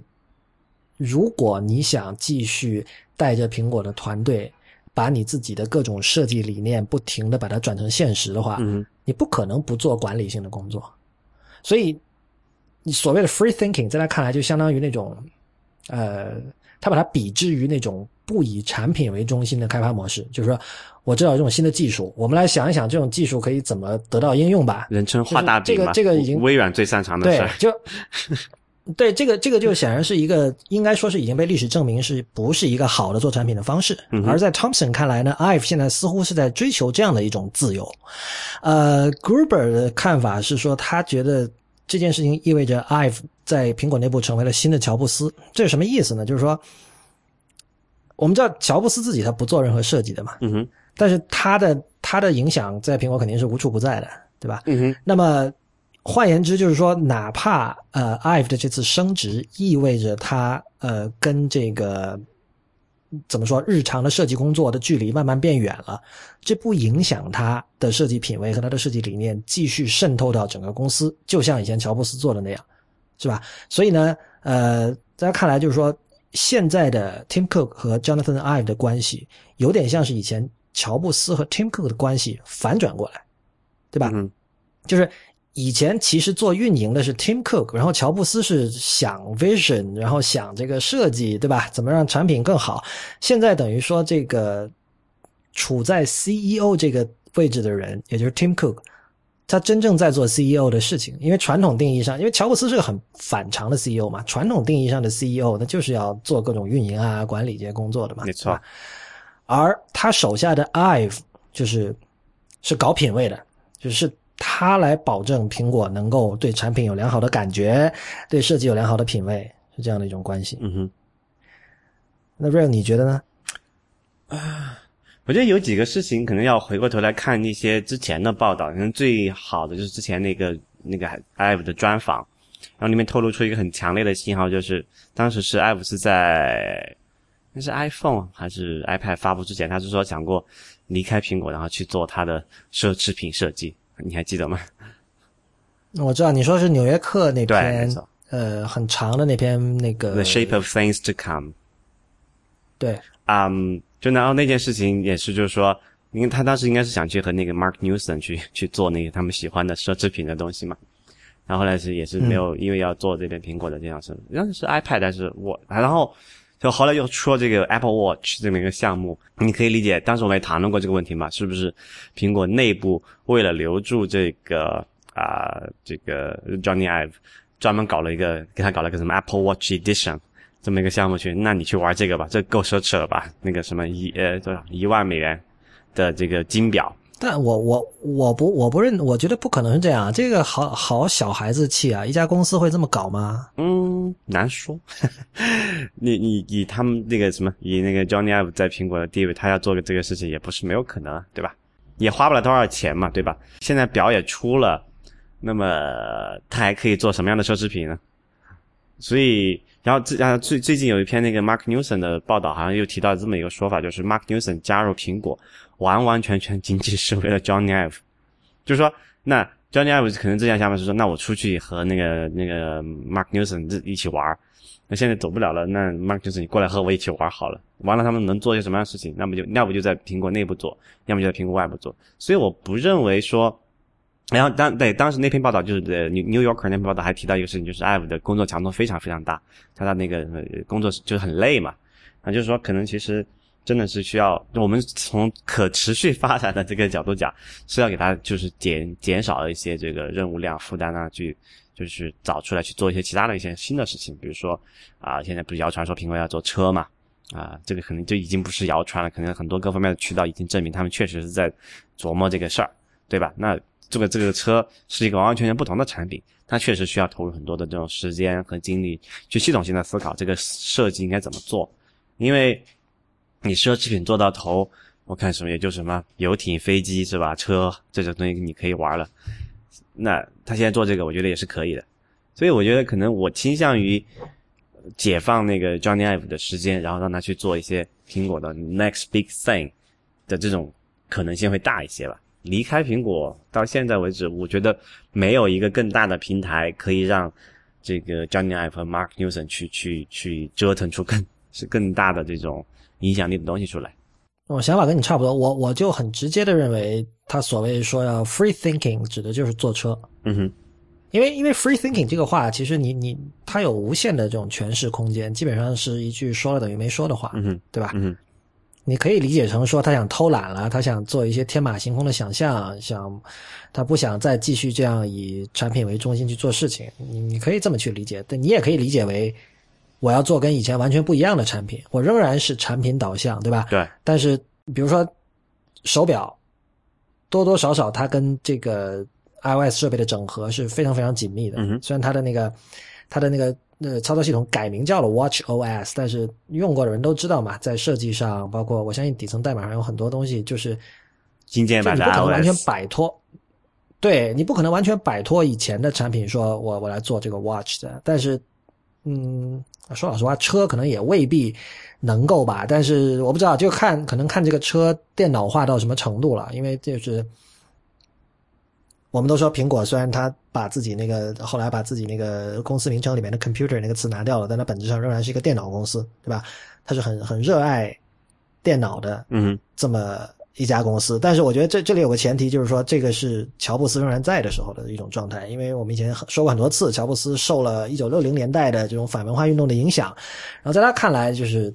电脑是解放个人生产力，是一种个人革命、促成个人革命的一个最好的一个一个工具、一个武器。嗯，但是这一点并没有，就虽然乔布斯跟艾弗就是每天中午一起吃饭，我们都听过他们聊很多事情，但我认为。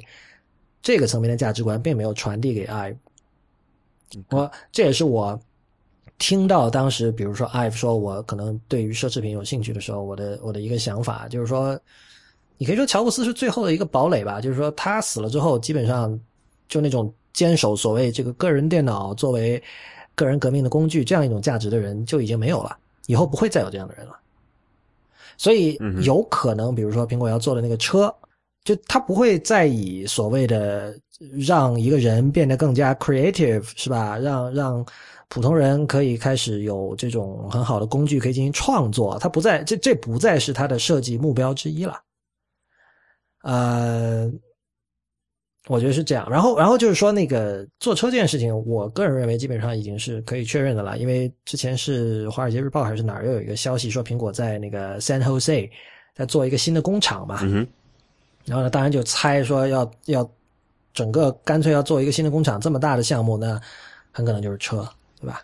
然后也有一些其他的各种小道消息，就说各种这些东西你把它加在一起，你是可以得出。我相信，我觉得是比较安全的。你这么说，就是他们是会要坐车。那我觉得你很难想象，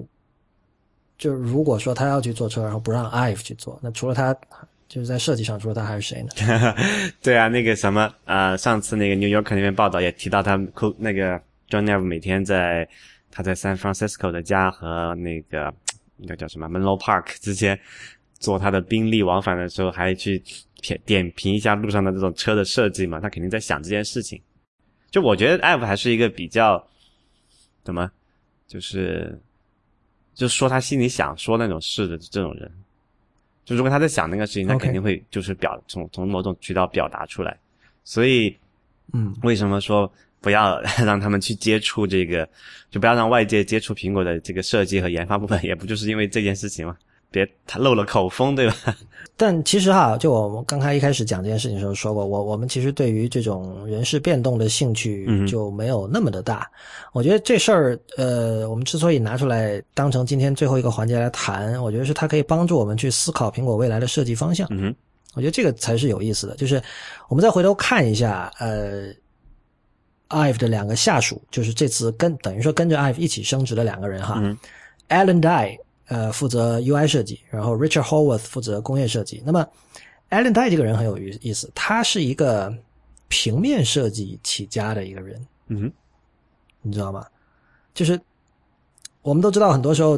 呃，完全没有软件 UI 设计经验的平面设计师，呃，他去做 UI 设计会会很有问题嘛，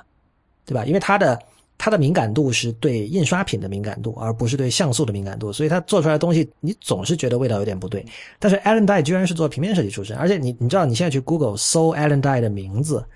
第一个搜索结果是 AIGA 的，AIGA 是那个 American Institute of Graphic Arts，就是美国平面设计协会，就是一个广告业的一个一个东西。就是这这这一点让人觉得很违和，你知道吗？然后呃，其实我们在过去几周呃有一个我一直想谈，但是一直由于各种新闻不断出现没有说的事情哈，就是有一个叫 Ali Schiff 的人，他在自己的博客上长篇累牍写了好多好多关于这个如今的设计界的变化还有趋势。Ali Schiff E L I，然后 Schiff 是 S H S C H I F F，当然这链接我们都会发到这个本期的网站上啊。那么他最近的有一篇，他有一个系列，这个系列叫《Fall of the Designers》，就是怎么说，设计师的堕落，连续写了四五篇。然后这个系列中的第一篇叫这个 “Fashionable Nonsense”，然后他主要讲什么？他就讲说，他不喜欢扁平化设计。为什么不喜欢呢？他认为扁平化设计让开发者可以偷懒。呃，当然，首先是让开发者省钱哈，这个等会儿会具体讲，但主要是偷懒，然后同时会让设计失去性格。他给了一张我觉得其实相当有说服力的图哈，他就是把一些那个苹果自己的 App 的图标，在这个非扁平化时代和呃扁平化时代的这个对比，以及 Facebook 的一些图标，就是说，呃，以前在 iPhone 上，你记得 Facebook 是那种它那种典型的那种怎么说深蓝色嘛，对吧？那个图标深蓝色，然后背景上有一个有个 F，呃，然后它的那个 Messenger。也是那种深蓝色的，但你现在你现在打开 iPhone 看一下 Facebook Messenger，它换成了那种蓝色，而那种蓝色跟那个苹果的很多 App 的蓝色几乎是完全一样的，你懂我意思吗？OK，呃 a l i s h i f 说的很好，他说你你光是看这个外表，你根本你你还以为 Facebook 被苹果收购了呢，真的是这样的。就是你呃那个 Messen 呃，它比较了那个，比如 Messenger 的那个蓝色和苹果 Safari 的那个蓝色，然后还比较了那个 Facebook Group 有一个专门的 App 嘛，Facebook Group 和现在的那个苹果的那个 Game Center 嗯哼，都是几个气泡，嗯哼，就是真的是非常非常像，大家可以去看。然后，呃，他其实那篇文章对 Marco Arman 的吐槽的挺厉害的，就是 Arman 他就说自己，他说那个呃扁平化设计太好了，就是现在像我这种没有什么设计能力的人也可以做出一个相对合格的一个设计，但是以前就是说我一定要可能要请人，因为抠像素嘛，对吧？以前那个呃 Shift 其实是从 Mac OS Ten 在就第一代刚出的时候，那个时候苹果的那个官方文档里是有说的，他说你要做出好的软件，你一定要请专业的视觉设计师或者平面设计师来帮你做图标或者什么这样的。然后，但是近近年来，就是其实对图标进行这种非常精雕细刻的设计，已经成为一个不再流行，而且甚至成为一个负面的事情了，对吧？是对，所以很多人还是对那个 iOS 六那套设计风格很怀旧嘛。我觉得，就国内也有一个 典型的代表，就是那个锤子嘛。你还记不记得？你要往回退个六七年，比如说就是在 iOS 一二三那个时候，嗯，图标的精美其实是多么为人称道的一件事情。没，错，没错，就是就从什么时候开始，突然风向就变了，好像就是说，你你甚至你图标都不能做得太好，你做得太好，人家会说，哎，你不过就是图标画的好，就你里面其实交互啊、动画这些东西完全不行，就是已经到达这种这种地步。究竟是什么促成了这样的改变？我觉得这件事情非常非常有趣。你说到锤子，其实又又又是一个问题，就是罗永浩是一个非常高调的跟别人说我不喜欢扁平化对的一个人。对。但你觉得他这么说的原因是什么？是他是真的不喜欢，还是说？觉得说出来比较好听，还是觉得很有性格，还是怎么样？而且而且，就是说他究竟喜欢呃非扁平化设计的什么东西呢？嗯，这个我不太清楚啊，有可能那你可以腹黑的讲，就是说他是为了，就事实上是因为那个锤子手机的这个出品晚了，没有赶上那 iOS 七那个扁平化设计的风潮，然后他们整个设计都是以拟物化为基准做，所以他要什么那个叫什么来着？打了。这句话我不知道那句俗语怎么说的，反正就是这条路他们已经选了，已经放出风了，没有办法再改了嘛。那另外一个方法就是上了贼船下不来是吧？对，有点那种意思。然后另外一种情况就是说他可能真的是很喜欢拟物化的，不然他不会去选择那个方向那么里头钻的那么死，对吧？我可能倾向于相信后者，因为其实我个人对现在扁平化的那套图标设计，其实不光是我，其实我相信当初那个 iOS 七刚出来的时候，大家都吐槽过那些图标都很丑，对不对？其实现在可能两年过来，大家觉得哎呀，已经习以为常，不觉得有什么问题了。然后这就是另外一种审美风格嘛。但你说的，你刚才讲的那那些问题，我觉得是切切实实存在的。就是你可以比如说这个，因为为因为要用那个扁平化那一套设计语言，然后在苹果上那种那种风格，那种很亮、很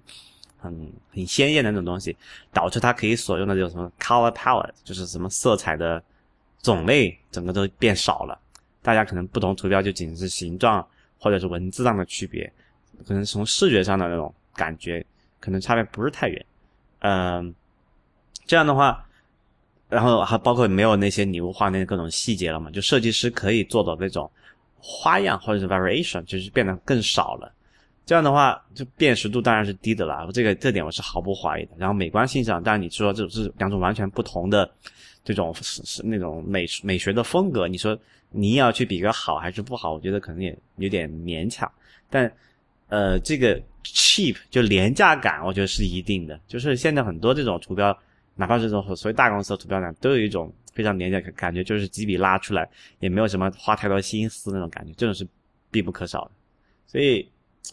我也不确定这个是否真的是一个非常好的一个设计风潮，但我个人还是有点怀念那些精巧的图标的。我觉得有一点就是说，呃，抠细节的那种拟物化，就做到非常极致的那种拟物化的呃图标也好，或者纹理也好，它的技术含量是比较容易被辨识的。对对，有一个很显著的门槛嘛。对，哪怕你不是设计师，你也会知道啊，这东西我做不出来，对吧？对对，没错。就可能哦，这是从小画画人他说，呃，我觉得最典型的像当时那个 Traderific。的图标就是这样啊！当时我们都觉得那只鸟画的太精美了，对啊，真的是，我就为了这只鸟，我也要买那个 app，对吧？没错。但是你现在可能很少说得出你对 iOS 七啊八里面的某一个应用图标有有这种感觉，对吧？没有，现在真的是没有。对，所以就是，但但是我觉得哈，就是说技术含量不应该是判断一个。一件创作品的好坏的一个标准，对不？但是你要想另外一个另一个另外一个风潮，就是说他在投注上面多少时间，你能直接感受到它的精美程度，这有点像那个什么奢侈品，没错，奢侈品的感觉，就没错。同样的一个包，可能那个什么 Hermes 的包，就是比那个包可能贵一百倍的价钱。你看它可能在功能上没有太大区别，都是一个装东西或者拿出去背一个东西什么的。但是你会看到，你你你去关注那些细节的时候，你会感觉到，哇哦，这个花了这么多时间去做，有一种那种。什么奢华感也好，还是说精美感也好，你会觉得这个东西有种那个什么四个字嘛，就是爱不释手，你会想去把玩它。但是现在的那种就是扁平的泥画图标，没有那种精致的感觉，你不会想着哎，我要拿起来玩一下那种东西。就如果它有一个实体物件的话，哈，所以所以这里面我觉得是是有有有很大用处的，就在至少在宣传上也好，还是说在这个产品上也好，只是说。可能我们为了说鼓励更多人去做个创新，更多更多的东西做出来，不要把精力花在这种华而不实的花巧上，但是打引号的华而不实啊，而是把更多精力放在改，就是改变这个，就是提升这个软件本身的质量上。你有这种考虑在里面，我觉得没有问题。但是，你不能否认，就是说那个精美的东西总是还是更让人喜爱的嘛。我我想到这么一个比方，就是你可以把扁平化的设计比喻成，比如说豆腐，嗯，然后你把拟物化的设计比喻成，比如说这个重庆火锅，或者说汉堡包，就任何口味比较重的一些东西哈，嗯很油腻的汉堡包很好吃。嗯，那我们都知道，这个豆腐并不是就一定就很简单，豆腐境界可以很高，但是你要去欣赏这种境界或者懂得这种境界，其实对你的要求是很高的。没错没错。所以，对，就是但是汉堡包大家都能够明白，对吧？嗯哼，大家都知道好吃在哪儿，嗯，对吧？嗯哼，或者说这个汽水大家都都能够懂得怎么去欣赏。嗯所以简单来说，就是扁平化的设计，你可能要做到七十分，确实是简单了，但是你要往深了去挖，首先是肯定是可以挖的。扁平化设计不是说意味着就一定肤浅，意味着就就没有设计深度，就不是这样的。但是你要做到那样，其实对你有着更高的要求，对，就有可能这个就是更加考验设计师的基本功嘛。因为扁平化设计，你刚才我讲，你所用的东西少了，你说你用的颜色的种类比较比以前你画的时代要少了，你能够做的大部分事情是靠这个什么 shape，就是那个形状啊、轮廓的东西对比。其实你看，包括任何一个大公司的，可能那种一几十年、上百年历史的大公司的那个那个 logo 的变化，你可以看出来。就是最早的苹果图标是个什么，大家还记得吗？牛顿坐在树下，然后一个东西掉下来，那个很很很浮华的一个很拟物化的一个图标，到后来变成一个彩色。啊，对对对，我有印象。对啊，变成一个彩色的那个几条那个彩色的苹果，到现在变成一个非常简练、非常浓缩的，就是一个一个苹果的二维的一个轮廓，对吧？你可以看到它是怎么一步一步提炼出来，这个设计在怎么一个进步，怎么去抓住这个东西的精髓的。但是你要这个东西是多少代的设计师花了多少心血在那里做出来的一个结果，你会觉得苹果那个那个图标，你把那个手 iPhone 翻过来看，你会觉得好看啊，你会觉得印在一个印刷品那个苹果的那个啊、包装盒上会觉得好看，你会觉得这个是啊，这个是很有好的一个设计。但是你要要求所有的图标都做到这个效果，那是非常难的。我我在前两期有一期的那个会员独享的那个周五通讯里有写到这个事儿，就是在数字空间，就是所有做做这种软件设计，在这个比特空间做事的人，其实是在重走实体空间很多老路。嗯比如说那个，其实这种扁平化的风潮，如果你说在这个平面设计领域，或者说在比如说建筑设计领域，那是在二十世纪初就开始了，就是现代主义嘛。嗯现代主义对于功能性的要求，对吧？嗯要把功能，就是让这个设计是要跟着功能走，让形式要跟着功能走，然后同时就是像科布西耶做的那些楼，呃，像所谓瑞士风格的平面设计，像所谓国际主义风格的平面设计，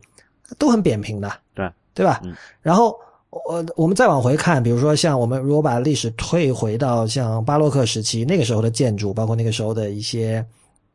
音乐啊，还有一些其他的美术上的一些风格，你都会看到都是很繁复的。嗯所以我们知道，就是我们老说现在这个世界变化的速度在加快嘛，等于说电脑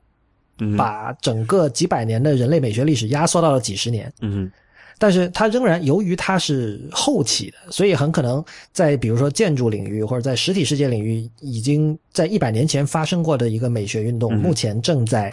数字领域里正在进行着，是有这么的这这这其实是一种错位啦，就是像比如说我我其实是。在这两个世界里都各有一只脚这么站着的这样的一个人，我我就经常会觉得，我就觉得很分裂。我就说，哇，为什么现在还在讨论，比如说建筑界六十年代已经讨论过的事情？事实上，事实上，我我今天发现不是我一个人这么认为，就是有一个叫 Andrew Burton，我不知道这人是谁的，那是个设计师了哈。他在 Medium 写了一篇文章，他反对刚才我提到的 Alice Shift 的那个说法，嗯他就说。他那篇文章的标题叫说这个现代极简主义，就是呃 Web Design 里面的现代极简主义是正确的方向，就是他的标题。那么他想，他就说了，他说这个他他好像是学建筑的，然后他就说那个其实这个风潮建筑界一早一早就有了呀，对吧？就科布西耶那个时代就开始做了。我们现在我觉得这是正确的，就是因为这个是一个形式跟随功能的一种选择，巴拉巴拉巴拉巴拉巴拉。我没有看到什么特别新的说法，但是就是他是很明确的在呃反对 Alice Schiff 关于说扁平化设计会让设计变得没性格这样的一个一个观点。嗯，我我觉得还有一件有趣的事儿，今天我跟朋友聊天又想到了，就是大家都喜欢站队嘛，我相信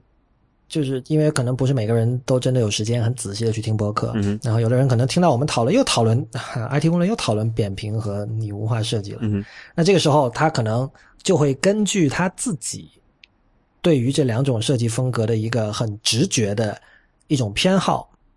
然后在微博或者在知乎或者在哪里给出这种一句话式的评论，就这样。比如说这个呃拟物化是反人类的，或者是扁平化是小清新，就诸如此类的吧。然后这就让我想到哈，今天我跟朋友在聊一个事情，就是我们说到这个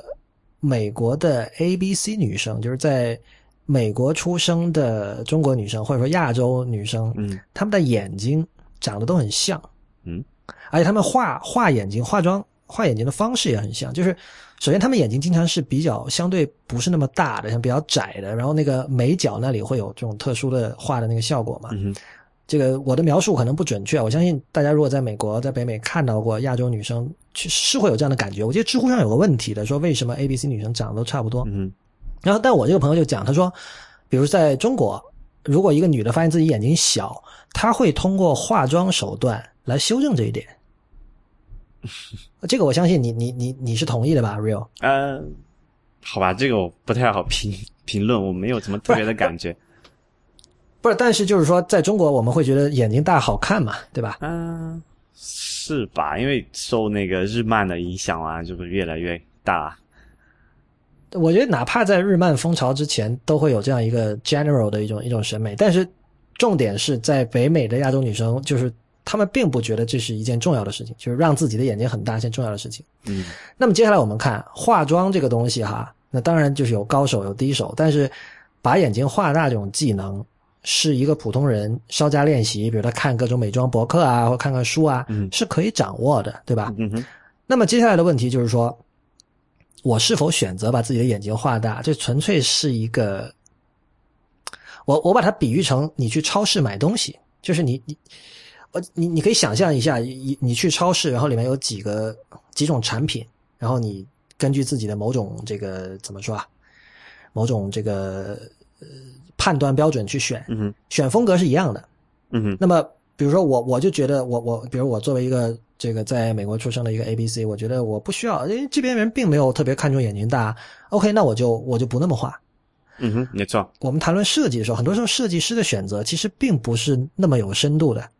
就客户喜欢哪种就哪种咯。也不是喜欢哪种就哪种，而且而是有很多，比如说 iOS 七出来之后，大家就觉得哦，现在整个移动设计的风潮全面转向扁平化了。那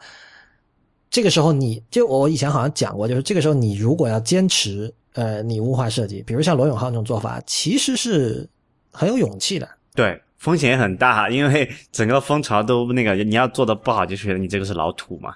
对我我想说的就是，呃，这个为为什么那个 Alex Schiff 那篇文章叫 fashionable nonsense，就是这其实是时尚，对。这个跟就它不止不是艺术，它甚至都谈不上是创作。就是你只要找到职业的设计师，我相信很多人，你想要扁平，他就可以来给你来一个执行的不错的扁平的设计；你想要拟物，他可以给你做出拟物的设计。然后最终你怎么选，很多时候真的是由跟风嘛当今的，时尚或者对市场导向由这些东西决定的。对啊，所以我想说的就是，当我们谈论设计的时候，你真的不能用这种站队的心态，因为这种心态就跟你好像说，这你就跟那种追着时尚风潮走来穿衣服的人是没有任何区别的。这个时候你，你真的是会失去自我，没错。对吧？我们都知道，比如说呃，经济流行，比如七分裤，然后大家都去穿七分裤，那那有什么意思呢？对吧？那同样就是说，当扁平化设计也好，或者说 material design 流行的时候也好，说到 material design，我觉得还要多说两句哈，就是 Shift 那篇文章也提到这一点了，就是我觉得 material design 是最最典型的把个性抹杀掉的一种设计风格。啊、便宜嘛，廉价可以大规模工业复制，不，这也是你怎么说？你说现代主义的一个点也是啊，包括你看什么包豪斯也好的建筑也好，还是像什么北欧的家具也好，它它的一个基础的初衷也是就是从那个什么 cheap 的角度去讲嘛，这个我觉得没有没有太大的问题。我觉得 material design 不是，但我觉得它的初衷就是说，我要需要有一个自己的 identity，嗯哼，我需要有一种 Google 就 Android 自己的在设计上的一种让人一看就知道，哦，这个是 Android 的设计名片这样的一种感觉。但是其实这套东西的执行，我觉得是很有问题的。就是以前也说过，它的限制太强，最终会导致大家遵循这套标准做出来的东西的风格都是一样的。事实上，Material Design 的 Material Design 之父那个人叫 Matthias Duart，嗯，他在接受一个采访的时候，他自己其实承认了这一点。采访他的人是谁？是 TechCrunch 还是谁？我忘了。就是反正某个记者，就是哦，不是，是那个 Joshua Topolsky，是是 The Verge 的那个人。嗯，就是他们，他就问他的这个问题，他说：“你会不会担心说大家做出来的按照 Material Design 的风格做出来的东西都是一样的？”那他一开始还想还嘴硬，但是后来他就说：“他说去具体的那个措辞，大家可以去看那篇采访啊。但他其实基本上就是承认了，就是说他会说：哦，我们这个东西还是一个正在演化中的东西，所以未来我们也会考虑到。”对吧？嗯怎么样让它变得更加 flexible，就诸如此类的，对这样的一个说法。其实我觉得可能最关键是一点，我们在我们在软件的审美的品味上面哈，还没有到说可以容忍在呃这这个对比其实挺好，就是我们可以容忍一个游戏和另外一个游戏风格完全不一样，对吧？但是我们在软件上似乎还没有到达这种这种程度，可以去接受这一点。就是说，我们不可能说我这边是一个邮件客户端，那边是个 Twitter 客户端，我能够接受它两个风格在同一个手机上风格迥异，对吧？我不还就我觉得大多数人还是接受不太了这这种事情的。嗯，你说的有一定道理，就是你刚才说的时候，我就在想啊，因为比如说我的，因为我们知道现在像 Tweetbot，它在它的 iPad 版还没有，它仍然还是很以前那种机器人风格的、很拟物化的那种设计。嗯哼，然后它存在于这个 iOS 八上，就你是会觉得有点奇怪的，就不知道为什么你会期待说这个系统上的各个软件是有一定的一致性的。对啊。然后另外一个问题就是说，我们说这个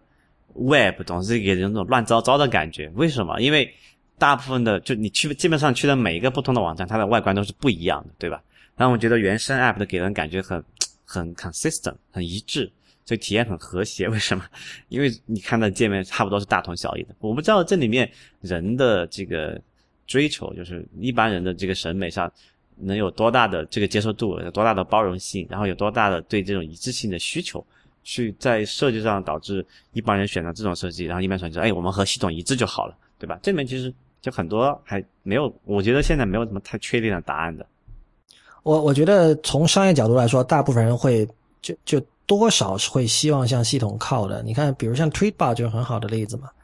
嗯，它它从以前的拟物设计转成现在的，呃，我们知道那个它的 Mac 版最近刚出了二点零嘛，就是可以免费升级的，然后整个都 Yosemite 化了。嗯，就是，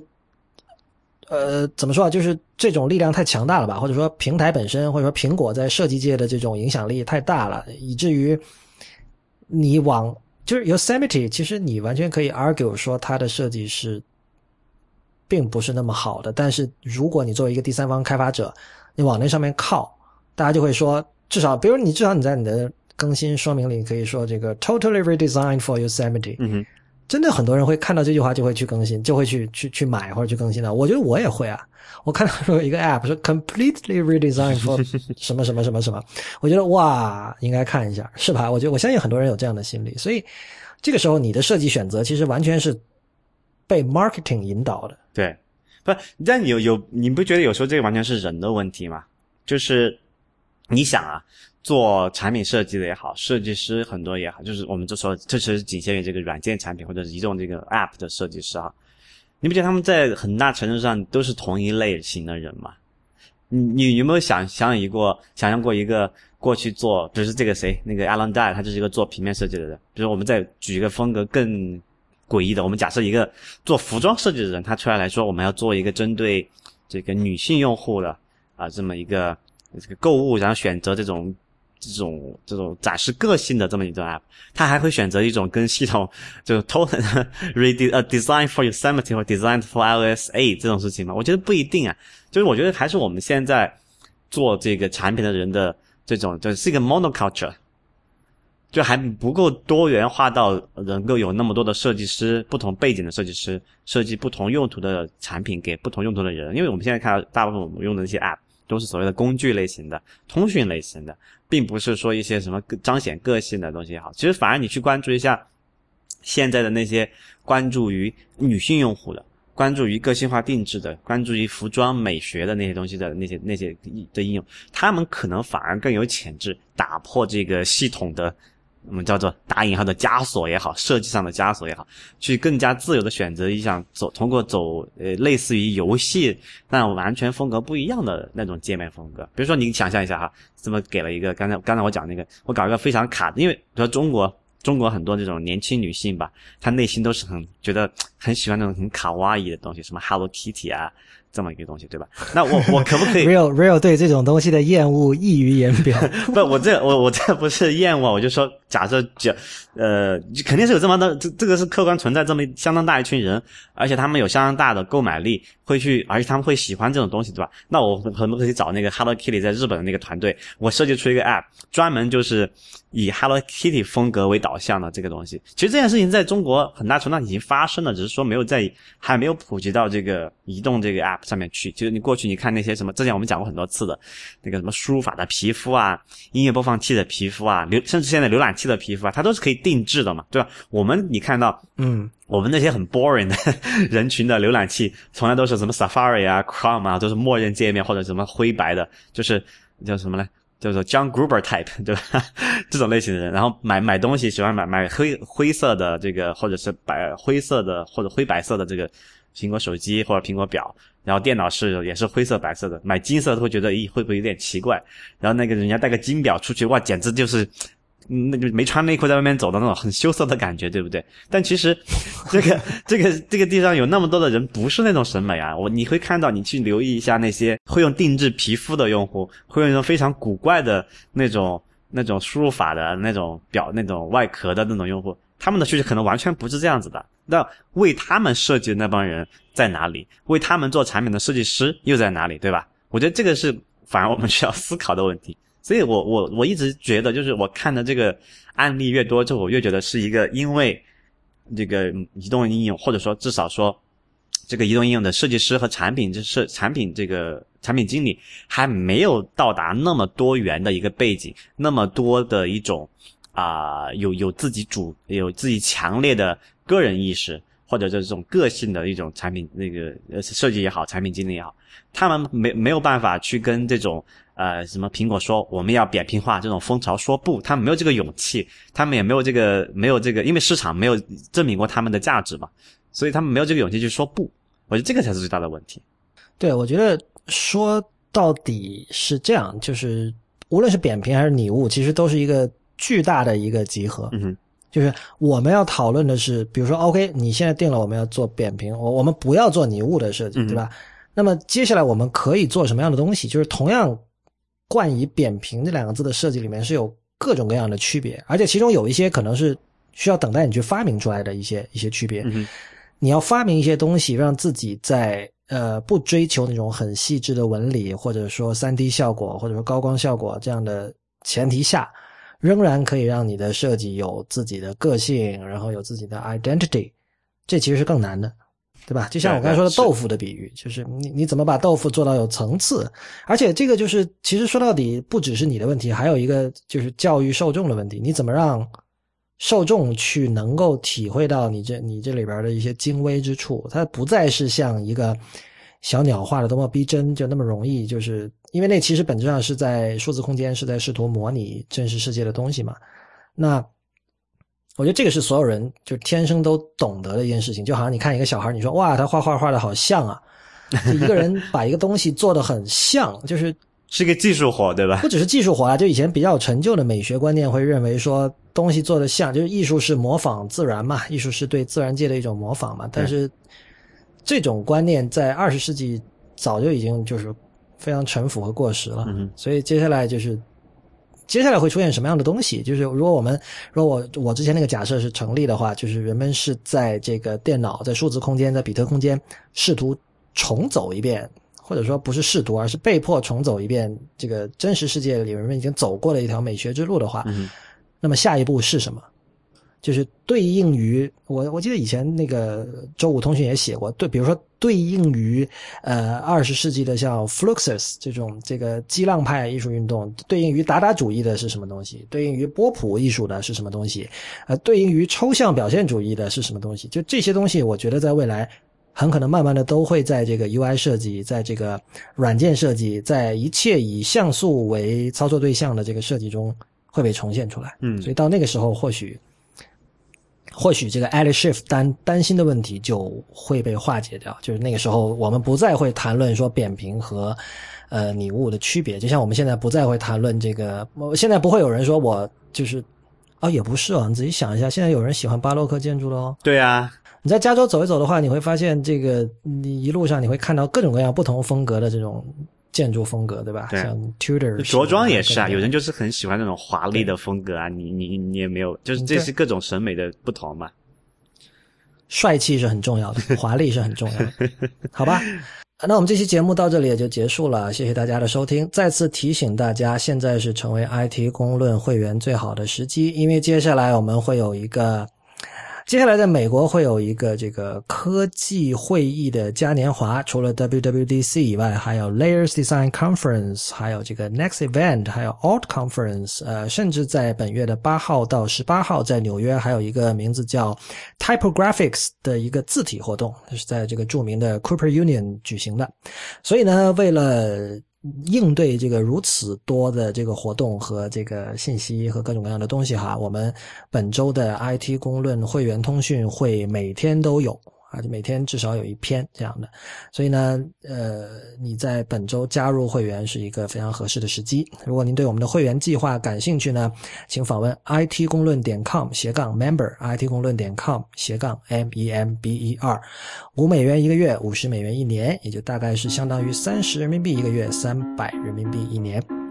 同时，欢迎您在社交网络上关注我们。我们在新浪微博叫 IT 公论，IT 公论的公，IT 公论的论，在 Instagram 和 Twitter 都是叫 IT 公论的全拼。另外，也欢迎您收听 IPN 博客网络旗下的另外七档节目：《太医来了》、《未知道》、《内核恐慌》、《流行通信》、《无次元》、《High Story》以及硬影像。我们下期再见。